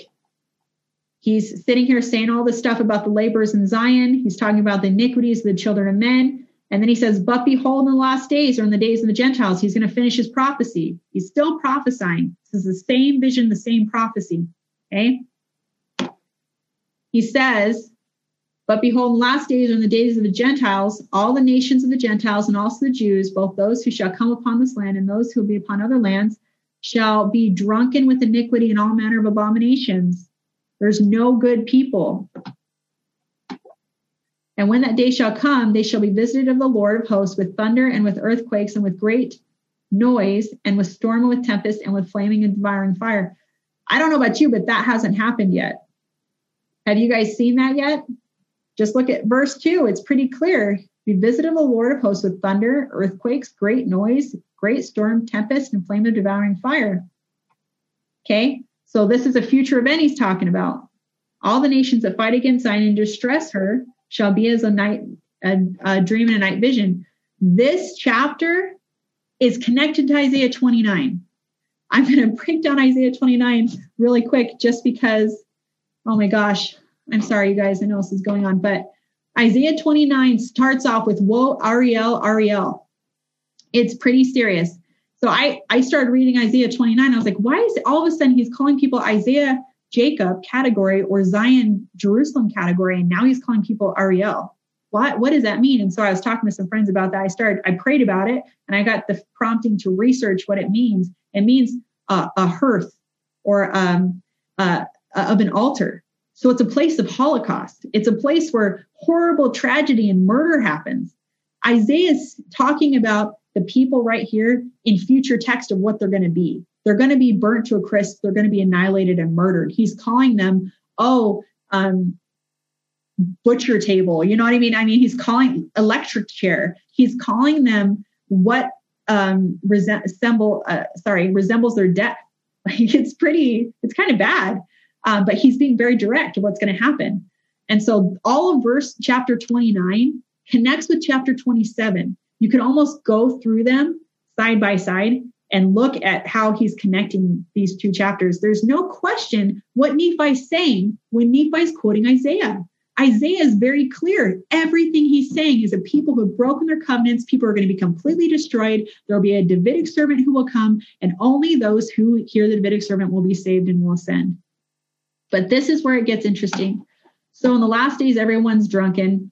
Um, those things happen with the devouring fire. Um, let's see. For behold, the Lord hath poured out upon you the spirit of a deep sleep. And Isaiah goes into that, the sleep that occurs, that what happens to the people, what happens in a deep sleep. You're not paying attention, right? That's when the, the vineyard is destroyed. That's when um, the, the bridegroom comes and no one knows. Um, it shall come to pass that the Lord would bring forth unto you the words of a book and they shall be the words of them which have slumbered. And behold, the book shall be sealed. So the, here's a book, it's totally sealed. The words of them which have slumbered, and the book shall be sealed, and the book shall be um, a revelation from God from the beginning of the world to the end thereof. So we know that that's a sealed portion. It's pretty clear, right? Um, uh, sealed portion, wherefore the book shall be kept from them, so kept from people. Uh, but the book shall be delivered to a man. Once again, we get this man. Okay. And I'm like, oh, well, yeah, this already happened. This is the Book of Mormon. No, he's not telling, giving us a history story. He's giving us a future prophecy after reading Isaiah. He's saying, let me prophesy to you something that's going to happen. A man shall deliver the words of a book, which are the words of those who have slumbered in the dust, and he shall deliver these words to another. But the words which are sealed shall he not deliver. This is the kicker, you guys. You hear this story and you you automatically go, oh, that's when Joseph Smith gave the scriptures to so and so, and he went and the learned guy said he couldn't read it, and this guy said he could. Research that story. I, I'm telling you to research it. There are so many changes to that story, it'll blow your mind. So many changes, and not just by the guy who they claim they went and saw, but by the people themselves involved. It's almost like they're trying to match the story to make the scripture come true. I don't know, but it was very interesting. And the only one that Joseph Smith seems to support is a very limited one, which, if if the idea that I'm trying to present here is true, this situation could have happened more than once. I think particularly this situation with the sealed portion only happens once. So it goes into the sealed the sealed book. If you go through verses 10 all the way down to 14, it says, you know, the revelation was sealed and kept until the end of the time of the Lord that reveal all things from the foundation of the world. The book was sealed and shall be read upon the housetops. So obviously that's not happening. We know we don't have this this book in this sealed portion. Okay. That's what this story is connecting to. This story is connecting to a book that's sealed that people are going to read in the housetops. That's not happened we just can't mix our stories. We can't mix our our scriptures. We have to we have to make timelines in our minds and keep things ordered and say lots of prayers so we're not deceived and be willing to change our paradigms. So um, the book which were sealed shall be read upon the housetops and they shall be read by the power of christ and all things shall be revealed unto children of men which ever have been and which ever were. Um, and wherefore at the day when the book shall be delivered unto the man of whom i've spoken so a man again um, shall be hid from the eyes of the world, that the eyes of none shall behold it, save witnesses. So we're going to have witnesses again. Um, delivered, and they shall testify the truth of the book. And there is none other which shall view it save according to the will of God, and they'll bear testimony of it. Wherefore the Lord God will proceed to bring forth the words of the book in the mouth of as many witnesses as seemeth as seemeth him good. Um, let's see, and then it goes into 15 says, Take these words which are not sealed and deliver them to another. So here we have this happen again. Um, and I will read them. And because of the glory of the world and to get gain, we know this, uh, these scriptures. Let's see. They say, cannot read it. It come to pass, the Lord will deliver again the book to the words thereof of him who is not learned. And he will say, I'm not learned. And then the Lord will say unto him, The learned shall not read it, for they have rejected them, and I am unable to do my own, I am able to do mine own work. Um, Touch not the things which are sealed, for I will bring them forth in mine own due time, and I will show unto the children of men that I am able to do my own work. Wherefore thou, when thou hast read the words which I have commanded, being obtained the witness, this is all he does. He reads the words and he obtains the witness. That I promise me, thou shalt seal up the book again and hide it up unto me, that I may preserve the words which thou hast not read, until I shall see fit in my own wisdom to reveal all things unto the children of men. That's a little bit of a different scenario than having them printed. For behold, I am God, and I am a God of miracles, and I will show unto the world that I am the same yesterday, today, and forever. And I work not among the children of men, save it be according to their faith. Um, let me go back up. So Isaiah 29, in that that goes side to side with this, talks about specifically a people who keep their covenant and or not keeping their covenant and what happens to them. These books do not pertain to us, then why is Nephi talking about us to look forward to it so we know what's happening when it happens, if it already happened, right? It's it's so hard to decipher this when the chapters are broken up. So in verse 24, and again, it came to pass the Lord shall say unto him, Who shall read the sh- words that are delivered? For as much as the people draw near to me with their mouth, their lips do honor me, but have removed their hearts from me. Um, their fear towards me is taught by the precepts of men. Then, verse 26, remember I said to keep an eye out for this. Therefore, I will proceed to do a marvelous work among the people. This marvelous work you can connect back to 3rd Nephi, where Christ is quoting Isaiah and he says marvelous work again, but it's in the midst of Isaiah's turmoil and a, huge destruction coming across the world. Okay, so we're not going to see this book until um, the Lord's doing this marvelous work and a wonder. For the wisdom of their wise and learned shall perish, and the understanding of their prudent shall be hid. Who's our wise and our learned? Those who know these scriptures so well, and we're all wrong, and we just need to be spoon fed and read our manuals, right? Woe unto them that seek high to de- hide their counsel from the Lord, um, things will be turned into potter's clay. This is where he's quoting in Isaiah 29, um, which you guys, Isaiah goes way into some really good detail. So really read these chapters with Isaiah. You read one of these, read Isaiah that connects with it. Um, but behold, saith the Lord, I will show unto the children of men that it is yet a very little while, and Lebanon shall be turned into a fruitful field, and the fruitful field shall be esteemed as a forest. So this quote, the fruitful field turns after the destruction. So this he's given you a timeline in Isaiah when these things happen. This didn't happen 200 years ago. Um, and in that day, verse 29, it says, "In that day shall the deaf hear the words of the book, and the eyes of the blind shall see out of obscurity and out of blindness, and the meek also shall increase in their joy." And this is all the Zion motif of um, coming back and being on the Exodus and coming in and uh, being redeemed of God after all the tumult that happens. So that's the end of that section 25, 26, and 27 that are part of just the, the 11th chapter in the original Book of Mormon. Um, and then the, the last grouping that we have is 28, 29, and 30. So in 28, 29, and 30, see, my scriptures. Remember, he's he's so um, this begins a whole new section. 28 goes hand in hand with Isaiah 28.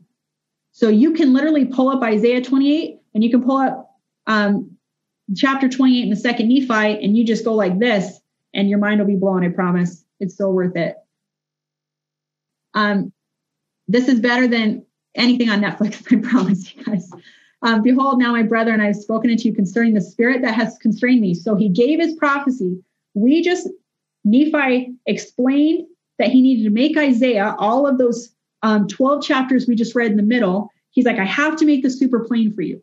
And so he makes it super plain. He quotes a little bit more of Isaiah, but he says exactly what's going to happen. And he's saying this is all in the end time and it's all um, right before this great destruction happens or during this great destruction not 200 years ago. And he's talking about books that are coming forward. He's giving us a prophecy of something that's going to happen. I'm reading it. He knows I'm going to read it. He's saying, Malia, I'm going to tell you some things to help you. I'm going to connect Isaiah to it so you have a timeline. Look for these things. Look for this when it happens. That's what Nephi is doing. He's so awesome. I'm so grateful for Nephi. Um, so 28 goes hand in hand. Let's see. I just got to find my spot real quick. Okay. Um, the Spirit has constrained me, wherefore I know that they must surely come to pass. So he's saying um, everything that he's just said is going to come to pass. So, and the things which shall be written out of the book shall be of great worth unto the children of men, especially unto our seed, which are a remnant of the house of Israel. So something's going to be written in this book when it comes forward that's going to be of great worth. It should come to pass in the day the churches both are built up, not unto the Lord. We've already pretty much figured out where these churches are. Um, Behold, I'm the Lord, and the others shall say, I'm the Lord's, and thus, you know, we're going to go through these real quick. And they shall contend one with another, and the priest shall contend, um, and they shall teach with their learning and deny the Holy Ghost, which giveth utterance. Super sad, right? And they deny the power of God and the Holy One of Israel, and unto the people, hearken unto us, and hear our precept, and behold, lo here, lo there. Um, behold, verse 6, um, they say there is a miracle wrought by the hand of God, believe it not. For this day he is not a God of miracles, he hath done his work. Um, many will say, Eat, drink, and be merry, for tomorrow we die. This is, I have to split my screen because I have to pull up my Isaiah and read this part to you because this is pretty crazy.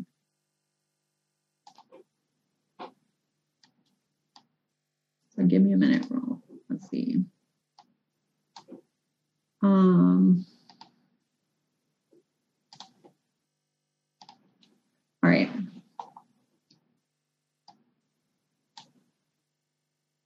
Okay, so he's saying um, all the different churches are going to try and get your attention. And he's really, what he's talking about is synagogue groups of people gathering. So it's not like this is a Baptist church and this is a Christian. It's it's gatherings of people. They called um, churches or they called uh, as one group of people. That's what he's referencing. Uh, let's see. So therefore hearing the word of Jehovah. So this is this is verse 14 of 28. Therefore hear ye the word of Jehovah, who scoffers who preside over these people in Jerusalem. You have supposed by taking refuge in deception and hiding behind falsehoods to have covenanted with death,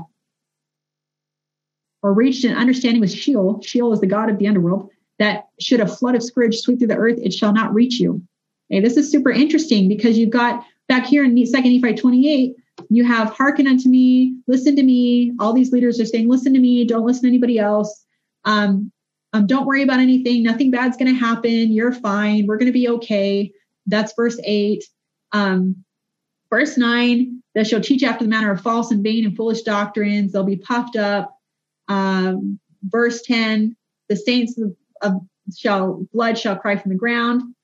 Um, 11, they have all gone out of the way. They have become corrupted. Okay, that's super important. They have all gone out of the way. Every church on the earth has gone out of the way. Okay, we know the timeline because we have Isaiah. This isn't 200 years ago, this is today.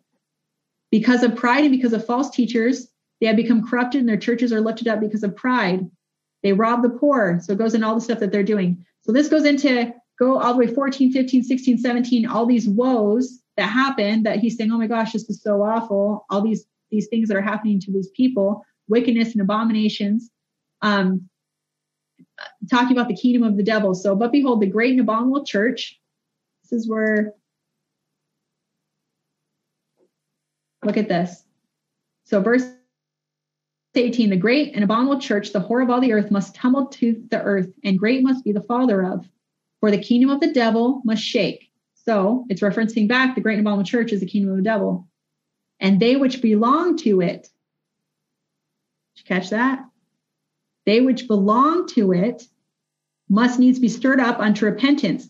When you read Isaiah, you see constantly the covenant people screw up, they're not keeping their covenants. He's constantly saying, repent. Okay, it's not just a, oh, I said a bad word today, I'm going to repent. This, this theory and idea of repenting is constantly going back um, to what's going to happen in the end days when this horrible um, destruction comes. The people need to repent. So they which belong to it must needs be stirred up unto repentance, or the devil will grasp them with this everlasting change and be stirred up to anger and perish. For behold, at that day He's so specific at what the time frame is here. Shall he rage in the hearts of the children of men and stir them up to anger?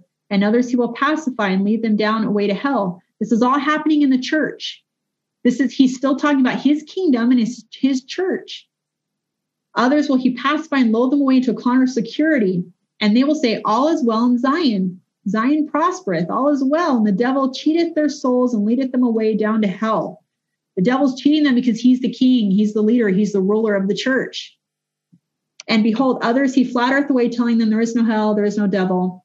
And then you go to 23, and they are grasped with death and hell, and death and hell, and the devil. And this is another instance where if you hear something, you don't know what it means, pray about it, knock, seek. If you don't get the answer right away, keep thinking about it. You're doing the dishes, you ask the Lord. You're driving your car, you ask the Lord. You just keep thinking about it. Show him you're willing, and he's going to give you the answer.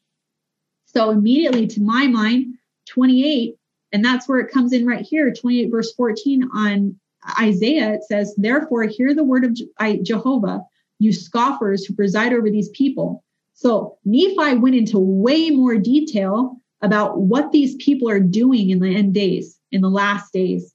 He's telling us a lot of detail about what he's seen our churches do, and he's talking to us. And then you have Isaiah connecting this death and hell, death and hell. It's a covenant. That's why he says it so many times. It's mimicking a covenant. Well, what's the covenant? You go to Isaiah and you read, you have supposed to take refuge in deception and hide before falsehoods to have covenanted with death or reached an understanding with Sheol that a scourge sweeping through the earth shall not reach you. So there's people who believe that because they've made agreements with Babylon, with the world, that they're going to be saved from the destruction that comes. Maybe they get a vaccine. No offense, I'm not trying to say that. Maybe they they give up their rights a little bit. Maybe they don't need their guns. They're covenanting giving things away in hopes that that will save them. That's what he's talking about here. So by seeking refuge in deception instead of in Jehovah and by hiding behind falsehoods instead of acknowledging the truth, Ephraim's leaders relied on their own counsel. And it creates a covenant of death because they're listening to Satan. Such a policy leads to death at the hands of Jehovah's agent of death, which is the king of Assyria, the king of Babylon, in the day of judgment. Um, go to the next one. See, therefore, thus says my Lord Jehovah, I lay, a, a, I lay in Zion a stone, a precious cornerstone, a foundation, and those who believe in it shall not judge rashly. I will make justice my measure and righteousness the weight. So, right when it talks about righteousness, it's talking about the, the Davidic servant. Isaiah explains that. So, those who are seized back in verse 23 and 2 Nephi 28, um, the throne of God and the judgments according to their works, from whence they must go into the place prepared for them, the lake of fire and brimstone. Therefore, woe be unto him that is at ease in Zion he, no one else is called Zion, but the Church of Jesus Christ Latter-day Saints. I'm just going to be real blunt right there. We talk about it all the time. We think we're building it. We're just waiting for someone to tell us that it's there and we're all going to march there, right? That's not the case. That's not what's happening. A horrible destruction comes first. All those woes we talked about and all the other parts of Isaiah happen first. You see the decline in the in the country. You see people making deals to avoid destruction. You see church leaders um, making agreements and deals, thinking it's going to save them. And then Isaiah lays it out really keenly. No, that's not how you're going to save yourself, right? So woe be unto him that crieth, all is well. We're still in 2 Nephi 28. Um, unto him that hearkeneth the precepts of men and denieth the power and gifts of the Holy Ghost. Woe unto him that saith, We have received and we need no more. Now we're talking about truth. Now someone's saying something about truth again that they don't want any more truth. He's talked about other books. This is Nephi's prophecy of our future. And in fine, one to all those who tremble and angry because of the truth. Um, one to him that shall say, We have received the word of God and we need no more of the word of God. This is today. Someone's going to say or bring some truth to us, and we're going to say, eh, We don't need any more. We've got, what are you talking about? We're good. This isn't 200 years ago. This is today. And then um, Nephi says, I give you, he quotes God, he's saying, Lord says, I give you line upon line, precept upon precept. For him that receiveth, I will give more.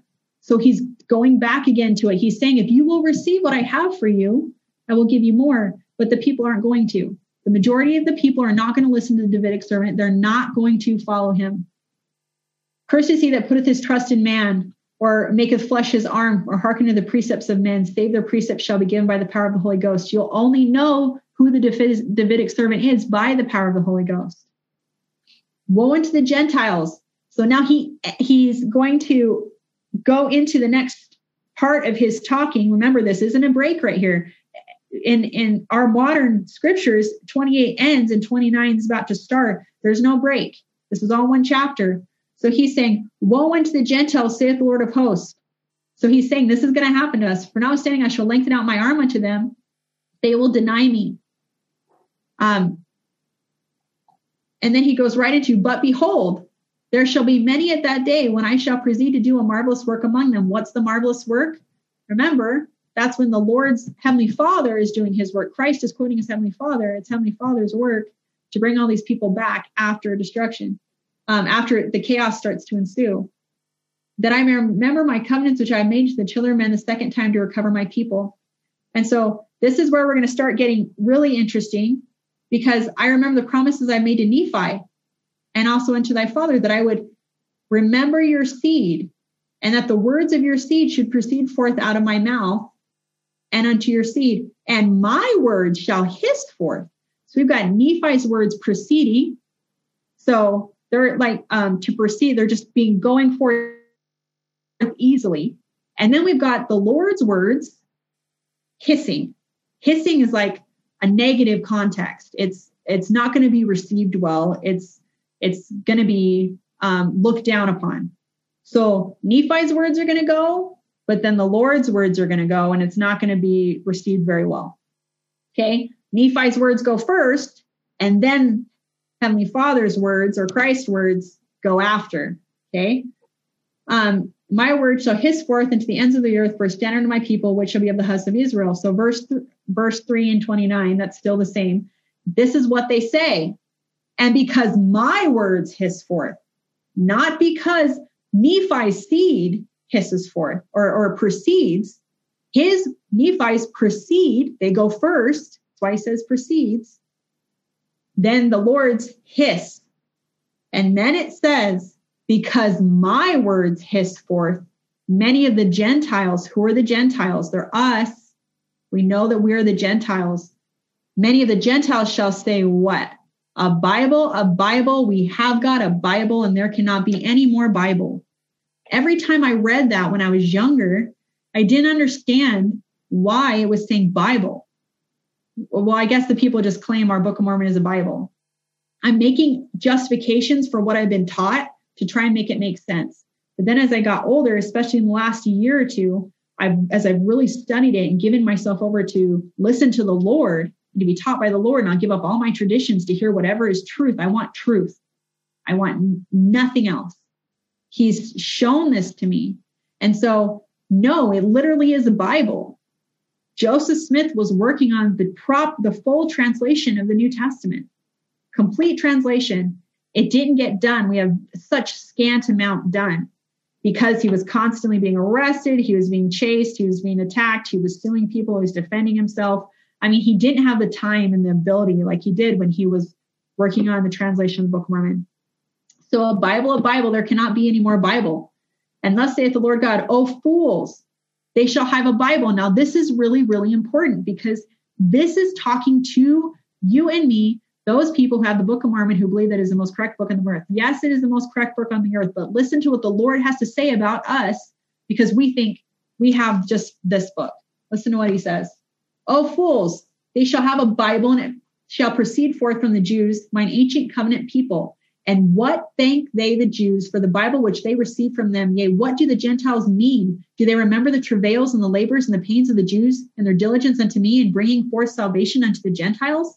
O ye Gentiles, us, have ye remembered the Jews, mine ancient covenant people? Nay, but ye have cursed them and have hated them and have not sought to recover them. But behold, I return all these things upon your heads, for I, the Lord, have forgotten my people. I have been praying about these verses for years and specifically last couple months, and even more so intensely in the last couple of weeks. I'm driving around talking about it with the Lord. I'm praying and asking. I'm asking that any other interpretations I have that are wrong be taken out of my mind. And just the other day, the Lord told me that that was to me. Just the other day, the Lord said, What is in this book? What is in this book is sacred. And we receive the Book of Mormon and we go, This is the most correct book. How many Latter day Saints truly study the Bible? the reality is they really don't. Most of them don't really study at all. But of the few that study, they study mostly from the Book of Mormon, which is great because it's the pure doctrine of Christ, right? However, we are commanded to study Isaiah. We're commanded to study the prophets came before because they saw our day. And there's more information for us, but so rarely do we do it. What thank we for the Jews? We don't. When I would think of the Jews, maybe I'm the only one that thought this, but I think, oh, they're the ones that crucified God. They're the ones that were screwed up. They're the ones that were this. They're the ones that were that. Look how bad they had it. Um, no, I've got the most correct book right here. Good. Now, no, I didn't. That's subconscious. That's just my subconscious. No, I wasn't really like not reading the Bible. I read the Bible plenty, but I that's my feeling towards them. Are those Jews who crucified God who gave me the Bible? No. The people who gave me the Bible are the Isaiahs and the Jeremiahs. They're the disciples of Christ, those who were sawn asunder, that were crucified, that were murdered, that were killed, just so I could have those words in that testimony, just so that one day a, a farm boy could read those words and know that they're true and go to the Lord. And then I could have a, a, a greater um, understanding of the doctrine of Christ. No, I do not thank them. No, I do not appreciate them. No, I have not tried to recover them. And no, he doesn't mean he doesn't mean missionary efforts and converting them to Mormonism. It's Christ that the Lord says they will come to know Christ. They will come to be his people. So, O ye Gentiles, have you remembered the Jews, mine ancient people? No, but ye have cursed them. Thou fool, that shall say a Bible, a Bible. We have got a Bible. What need me? We need no more Bible. Have you obtained a Bible, save it were for the Jews? A Bible's going to come forth, a fully translated Bible, and majority of the Latter-day Saints will say, "What the heck? We've got a Bible." And the Lord's saying, "You don't even care about it, and you don't even appreciate the lives and the people who have sacrificed everything to give that to you. Nothing. What? Thank you for them. Nothing. Know ye not that there are more nations than one? Know ye not that I, the Lord, have created all men, and that I remember those who are upon the isles of the sea, and rule in the heavens above, and on the earth, and all nations on the earth? Wherefore murmur ye, because ye shall receive more of my word? Know ye not that the testimony of two nations?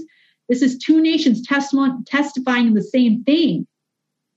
It's not the testimony of the Bible and the testimony of the Book of Mormon. The Book of Mormon precedes, it's already come. It's the testimony of the restored words of the Jews. Two testimony of two nations is a witness unto you that I am God, that I remember one nation like unto another. Wherefore I speak the same words. It will all be the same, but it will be the pure form of it. It won't be a whole different people, bunch of Nephites and Lamanites. No, it's going to be the restored um, Jewish history. Wherefore I speak the same words unto one nation like unto another, and when the two nations shall run together, the testimony of two nations shall run together. And this I do that I may prove unto many that I am the same yesterday, today, and forever, and that I speak forth my words. These are his words, these are Nephi's, according to my own pleasure. And because I have spoken one word, you need not suppose that I cannot speak another, for my work is not finished, neither shall it be unto the end. Um, and then it goes into 10 Wherefore, because that ye have a Bible. How many times has he said this? He said this quite a few times, and he's talking to us. Because ye have a Bible, ye need not suppose that it contains all my words, neither need ye suppose that I have not caused more to be written. For I command all men, and now this is where we're going to get into more books, that they shall, from the east and the west, north and south, and I speak unto them, for out of the books which I shall be written, I will judge the world, every man according to their works, according to that which they have written. Okay. So Nephi 29 goes into who it is, what's coming forward, what the scriptures is, how the Gentiles today are going to react. And we know the time frame, not only because he said in the last days and he said at that time, but because of Isaiah and where Isaiah puts the time frame. So the Nephite shall write it. Oh, okay. So right here at the end of 12, it says, Behold, I shall speak unto the Jews. So there's one, and they shall write it. And I'll speak unto the Nephites, and they shall write it. And I shall speak unto the other tribes of the house of Israel, and they shall write it. And I, which I have led away, and they shall, let's see, and they shall write it, let away, and I'll speak unto all nations of the earth. So at least four different groups we've got here. Okay. And it shall come to pass that the Jews shall have the words of the Nephites, and the Nephites shall have the words of the Jews, and the Nephites and the Jews shall have the words of the lost tribes of Israel, and lost tribes of Israel shall have the words of the Nephites and the Jews. And it shall come to pass that my people, which are of the house of Israel, shall be gathered home into their lands of possessions. So when it says gathered home, that's an Isaiah again. When this happens, that everybody has their words, that's after everything's happened. And these are the remnant that are gathered home. They're all gathered home because they all have the truth to the lands of their possessions. And my word also shall gathered in one, and I will show unto them that fight against my word, my people, the house of Israel, that I am God, and I covenanted with Abraham. And that goes right into 30. Don't stop. And now behold, my beloved brethren, I would speak unto you, for I, Nephi, would suffer that ye suppose that ye are more righteous than the Gentiles. Because he's just said a lot of bad stuff about the Gentiles. Because let's be honest, we're not doing too hot right now with all the truth that we have. He's like, shall um for behold, except ye shall keep the commandments of God, ye shall all likewise perish, because the words which have been spoken, ye need not suppose that the Gentiles are utterly destroyed. So he says they will be destroyed, though, almost completely, but not completely, just a little bit will remain. Okay, so once again, he's put a time frame on this, and he's told us, the Gentiles, we're almost all going to be completely destroyed. For behold, I say unto you that many of the Gentiles will repent and will basically become the covenant people of the Lord. And now I will prophesy somewhat more concerning the Jews and the Gentiles. So he's prophesied, he explained it. Now he's going to prophesy a little bit more. After the book, which I have spoken, shall come forth and be written unto the Gentiles and sealed up again unto the Lord, there shall many which shall, believe the words which are written, and they shall carry them forth unto the remnant of our seed. I really want you to think about this because if this is the Book of Mormon, then we should see what happens when it gets carried forth to the seed. This doesn't happen. That's why we we've got to get rid of our paradigms and we've got to get rid of our traditions and we've got to be willing to look at the scriptures and have the Lord guide us and become be completely willing to accept. So the remnant of our seed concerning us, how that we came out from Jerusalem and that we are descendants of the Jews. And the gospel of Jesus Christ shall be declared among them, wherefore they shall be restored to the knowledge of their fathers and also to the knowledge of Christ, which was had among their fathers. And then shall they rejoice, for they shall know that it is a blessing unto them from the hand of God, and their scales of darkness shall fall from their eyes, and many generations shall not pass away, and thus shall be a delightsome people. So that that hasn't happened in general. Um, Eh, depending on who you consider to be the house of Israel, but you could go to South America, you could go um, to the Cherokee tribes. This mass understanding and and scales, it, hasn't happened.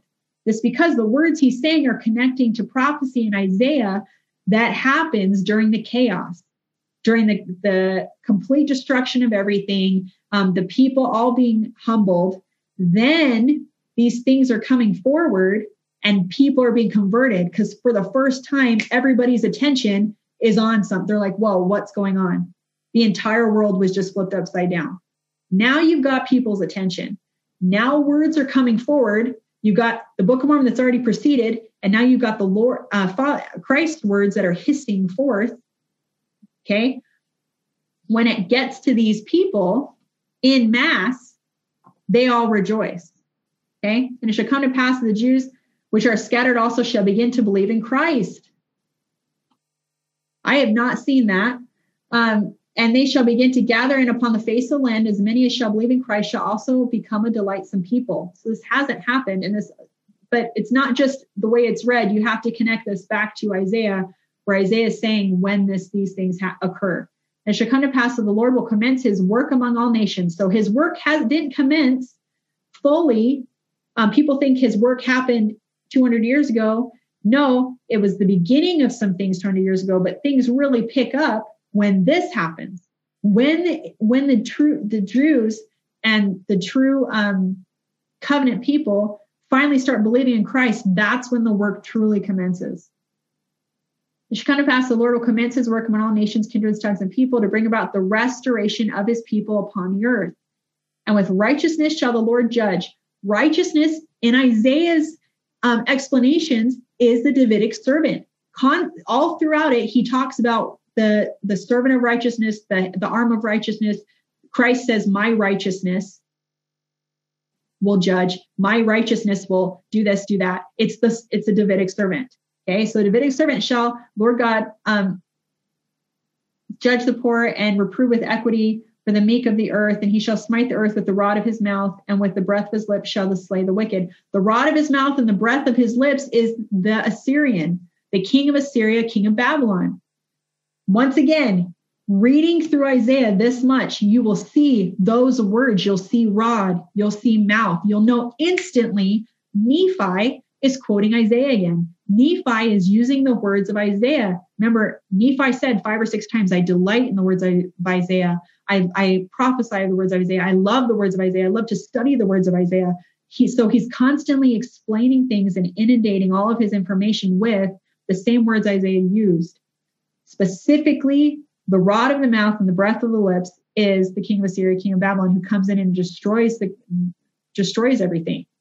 So that the Lord is going to use that to smite. So that's the left hand. That's the hand that comes in and destroys.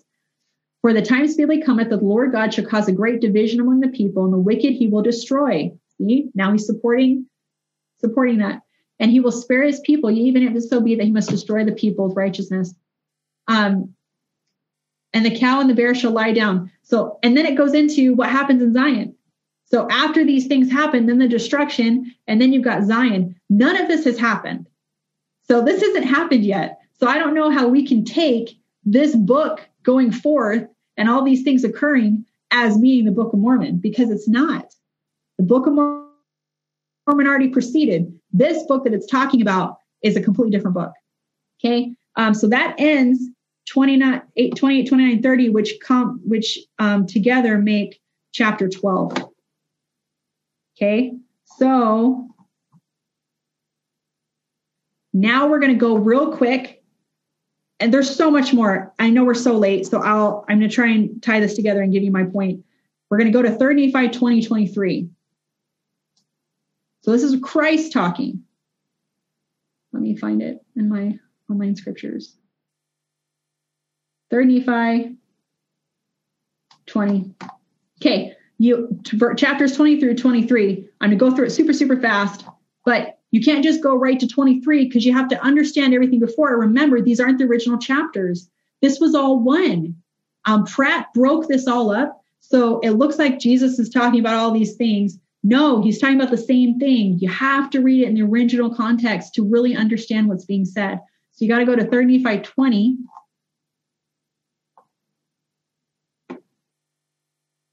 When the words of Isaiah shall be fulfilled, behold, they are written, ye have them before you, therefore search them. So Christ is saying, you need to be searching Isaiah. You need to know that this is going to be fulfilled. You have them before you. Why aren't you doing it? Why aren't you studying them?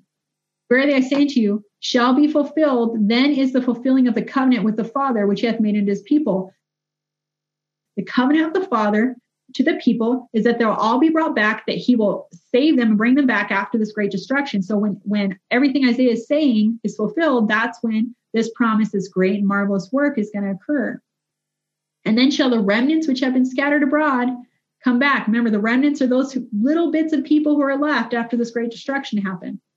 They shall be brought to the knowledge of their God and be redeemed. And then it goes to 15. He says, I say unto you that if the Gentiles do not repent after the blessing which they receive, they shall be scattered by my people. Say it says right there, the Gentiles get the blessing. The blessing is the Book of Mormon. They have the pure doctrine of Christ because it's the calling of the Gentiles to receive the pure doctrine of Christ, to be truly converted. And then they hear the voice of the Lord and they're able to teach the true doctrine of Christ, follow, know who the true Davidic servant is, know to follow him, and fulfill their mission with helping Israel and teaching. But it says if they do not repent after receiving this blessing, they will be scattered.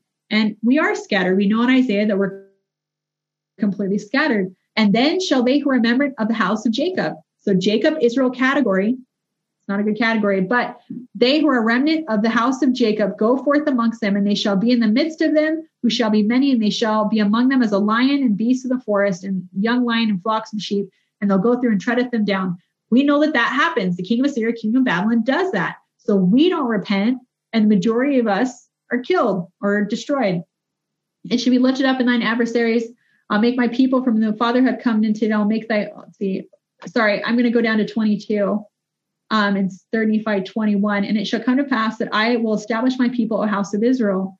22. And behold, this people will I establish in this land unto the fulfilling of the covenant which I have made with your father Jacob, and it shall be a new Jerusalem. So this is after the destruction, because no people are here, because everything's destroyed. And in a new Jerusalem, and all the powers of heaven shall be in the midst of the people, yea, even I will be in the midst of you. So this is Zion now. So we're going to scroll down a little bit to 3rd Nephi um, 20, 27. Um, Blessed shall fulfill the Father covenants which I made with Abraham um, unto the pouring out of the Holy Ghost from me upon the Gentiles, which blessing upon the Gentiles shall make them mighty above all, unto the scattering of my people, house of Israel. And they shall be a scourge unto the people of the land. Nevertheless, when they shall have received the fullness of my gospel, the Gentiles, when we've received the fullness of the gospel, then if they shall harden their hearts against me. Okay, so that means the Church of Jesus Christ Latter-day Saints has been restored Christ himself is saying this. When we have received the fullness of the gospel and harden our hearts, I will turn their iniquities upon their own heads, saith the Father. And I will remember the covenant which I have made with my people, and I have covenanted with them that I'd remember them and gather them in in my own due time, and in their lands of their fathers' inheritance, in the land of Jerusalem, and this promised land forever. So again, we're told the Gentiles who receive the fullness will be scattered. Christ is making it very simple, and he's going to go through and quote Isaiah again. Um, and it shall come to pass in that time when the fullness of my gospel shall be preached unto them, and they shall believe in me that I am Jesus Christ, the Son of God, and shall pray unto the Father my name, then shall their watchmen lift up their voice. So this is Isaiah. Um, then shall they sing, for they shall see eye to eye. Then will the Father gather together again. So this is the great marvelous work when he comes through and they do this, when the, the true books go forward that, that testify. They shall break forth into singing, sing together ye waste places. The Father will make bare his holy arm. This is 35 um, to the ends of the earth in salvation of the Father and I. So it goes through and it he's explaining, and now Christ is going to go into Isaiah again and be brought to pass, which is written. So as these things happen, he's saying what is written. Isaiah wrote it. Awake, awake, and put on thy garments of Zion, put on the beautiful garments of the holy city, ye captive daughters of Zion because Zion's going to be captured. I mean, the covenant people who are truly repentant are going to come under bondage of the king of Assyria, king of Babylon. And then king of Assyria, um, Christ is going to come in and save them. So they're going to be captive daughters, but they've been repented, so they're going to be saved. How beautiful upon the mountains. And he goes into that. My servant shall deal prudently. He shall exalt and be extolled and very high. This is um, 43. Um, so this is the servant. He's talking about the Davidic servant. This is Isaiah. He's quoting Isaiah. So he says, Behold, my servant shall deal prudently, he shall be exalted and extolled and be very high. As many as were astonished at thee, his vicious visage was so marred, more than any man, and his form more than the sons of men. Um, that's what's going to happen to the servant. He'll be marred. This covenant which the Father hath covenanted with the people is fulfilled. Um, then I will give unto you a sign. So now Christ is saying in 21, I'll give unto you a sign that you may know time when these things are about to take place. I'm almost done, you guys. I'm really sorry. Um, this is a sign Christ is going to give us when these things are about to take place. So, house of Israel shall be established again. He says, Behold, this is the thing which I give unto you for a sign. When these things which I declare unto you, which I shall declare unto the hereafter of myself, by the glory of the Holy Ghost, which I shall be given unto you and the Father, shall be made known unto the Gentiles, that they may know concerning this people who are a remnant of the house of Jacob, and also concerning this my people who shall be scattered.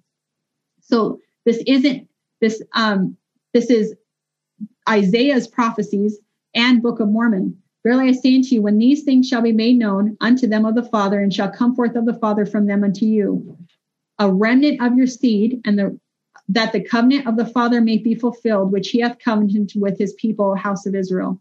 Therefore, when these works, the works which shall be wrought among you hereafter, shall come forth from the Gentiles unto your seed, which shall dwindle in unbelief because of iniquity, Thus it behooveth the Father that it should come forth from the Gentiles, that he may show forth his power unto the Gentiles.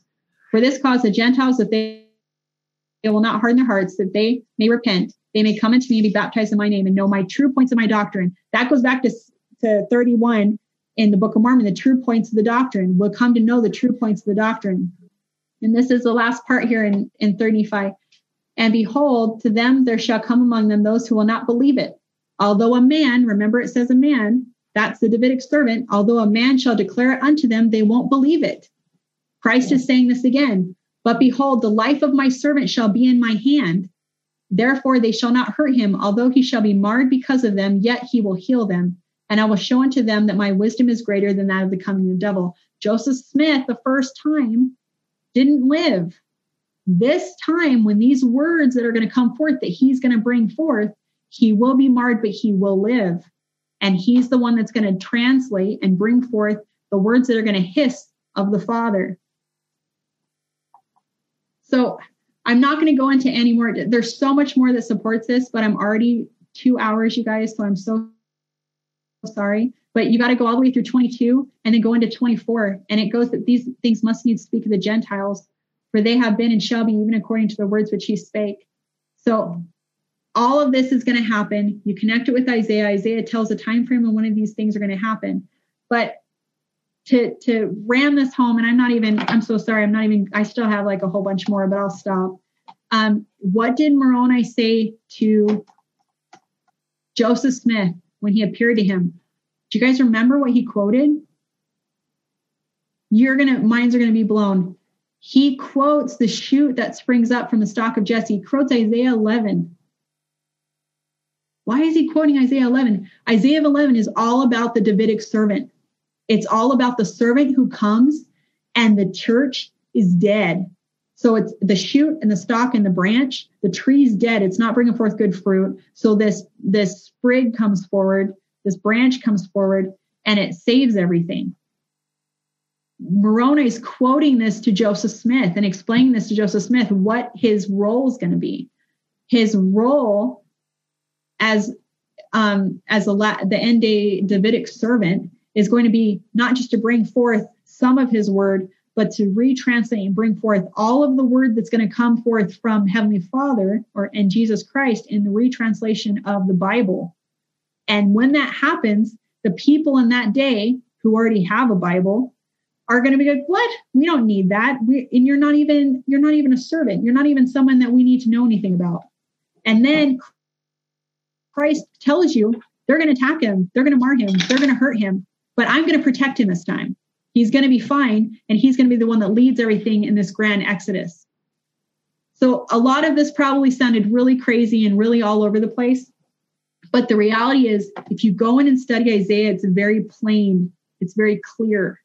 The words that Nephi uses, the things that he says and teaches about are so simple.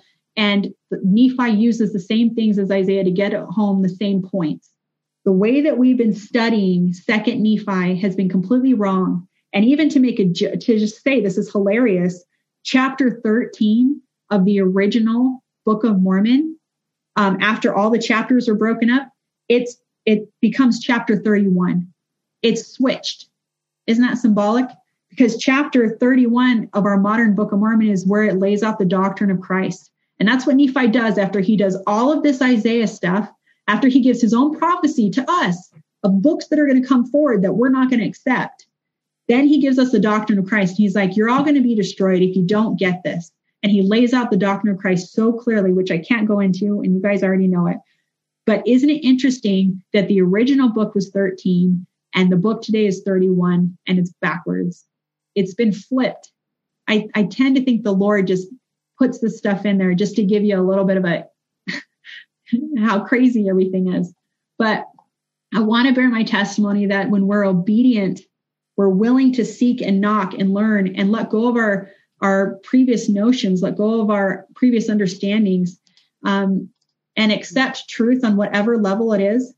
That the Lord will take away our false traditions, things I've been taught my whole life about what these scriptures mean, and He will show you, He will show me what they really mean. I, I prayed so many times and I said, Heavenly Father, I know you can show this to me. Isaiah wrote this. Will you let Isaiah teach me? Will you let him inspire me? Nephi wanted me to know this. He's writing to me. This is for me. Please open my mind and let Nephi teach me. Have faith that when you seek and knock, he will give you the truth. He will give you understanding. I'm telling you, if you study this yourself, there's so much more I couldn't go into that prove these points. You have to study it all in the context that Nephi had it, and you have to study it with Isaiah. And I testify that as we're obedient to the commandments of Christ and studying these things, the scriptures will be open to us. Our work and the, the things that lay ahead will be made clear, and we'll have a greater hope in Christ and, and the roles that we play that we'll be able to endure it and we'll be able to sing all together one day as we enter Zion, and it's going to be a glorious day. And I say these things in the name of my Savior, Jesus Christ. Amen.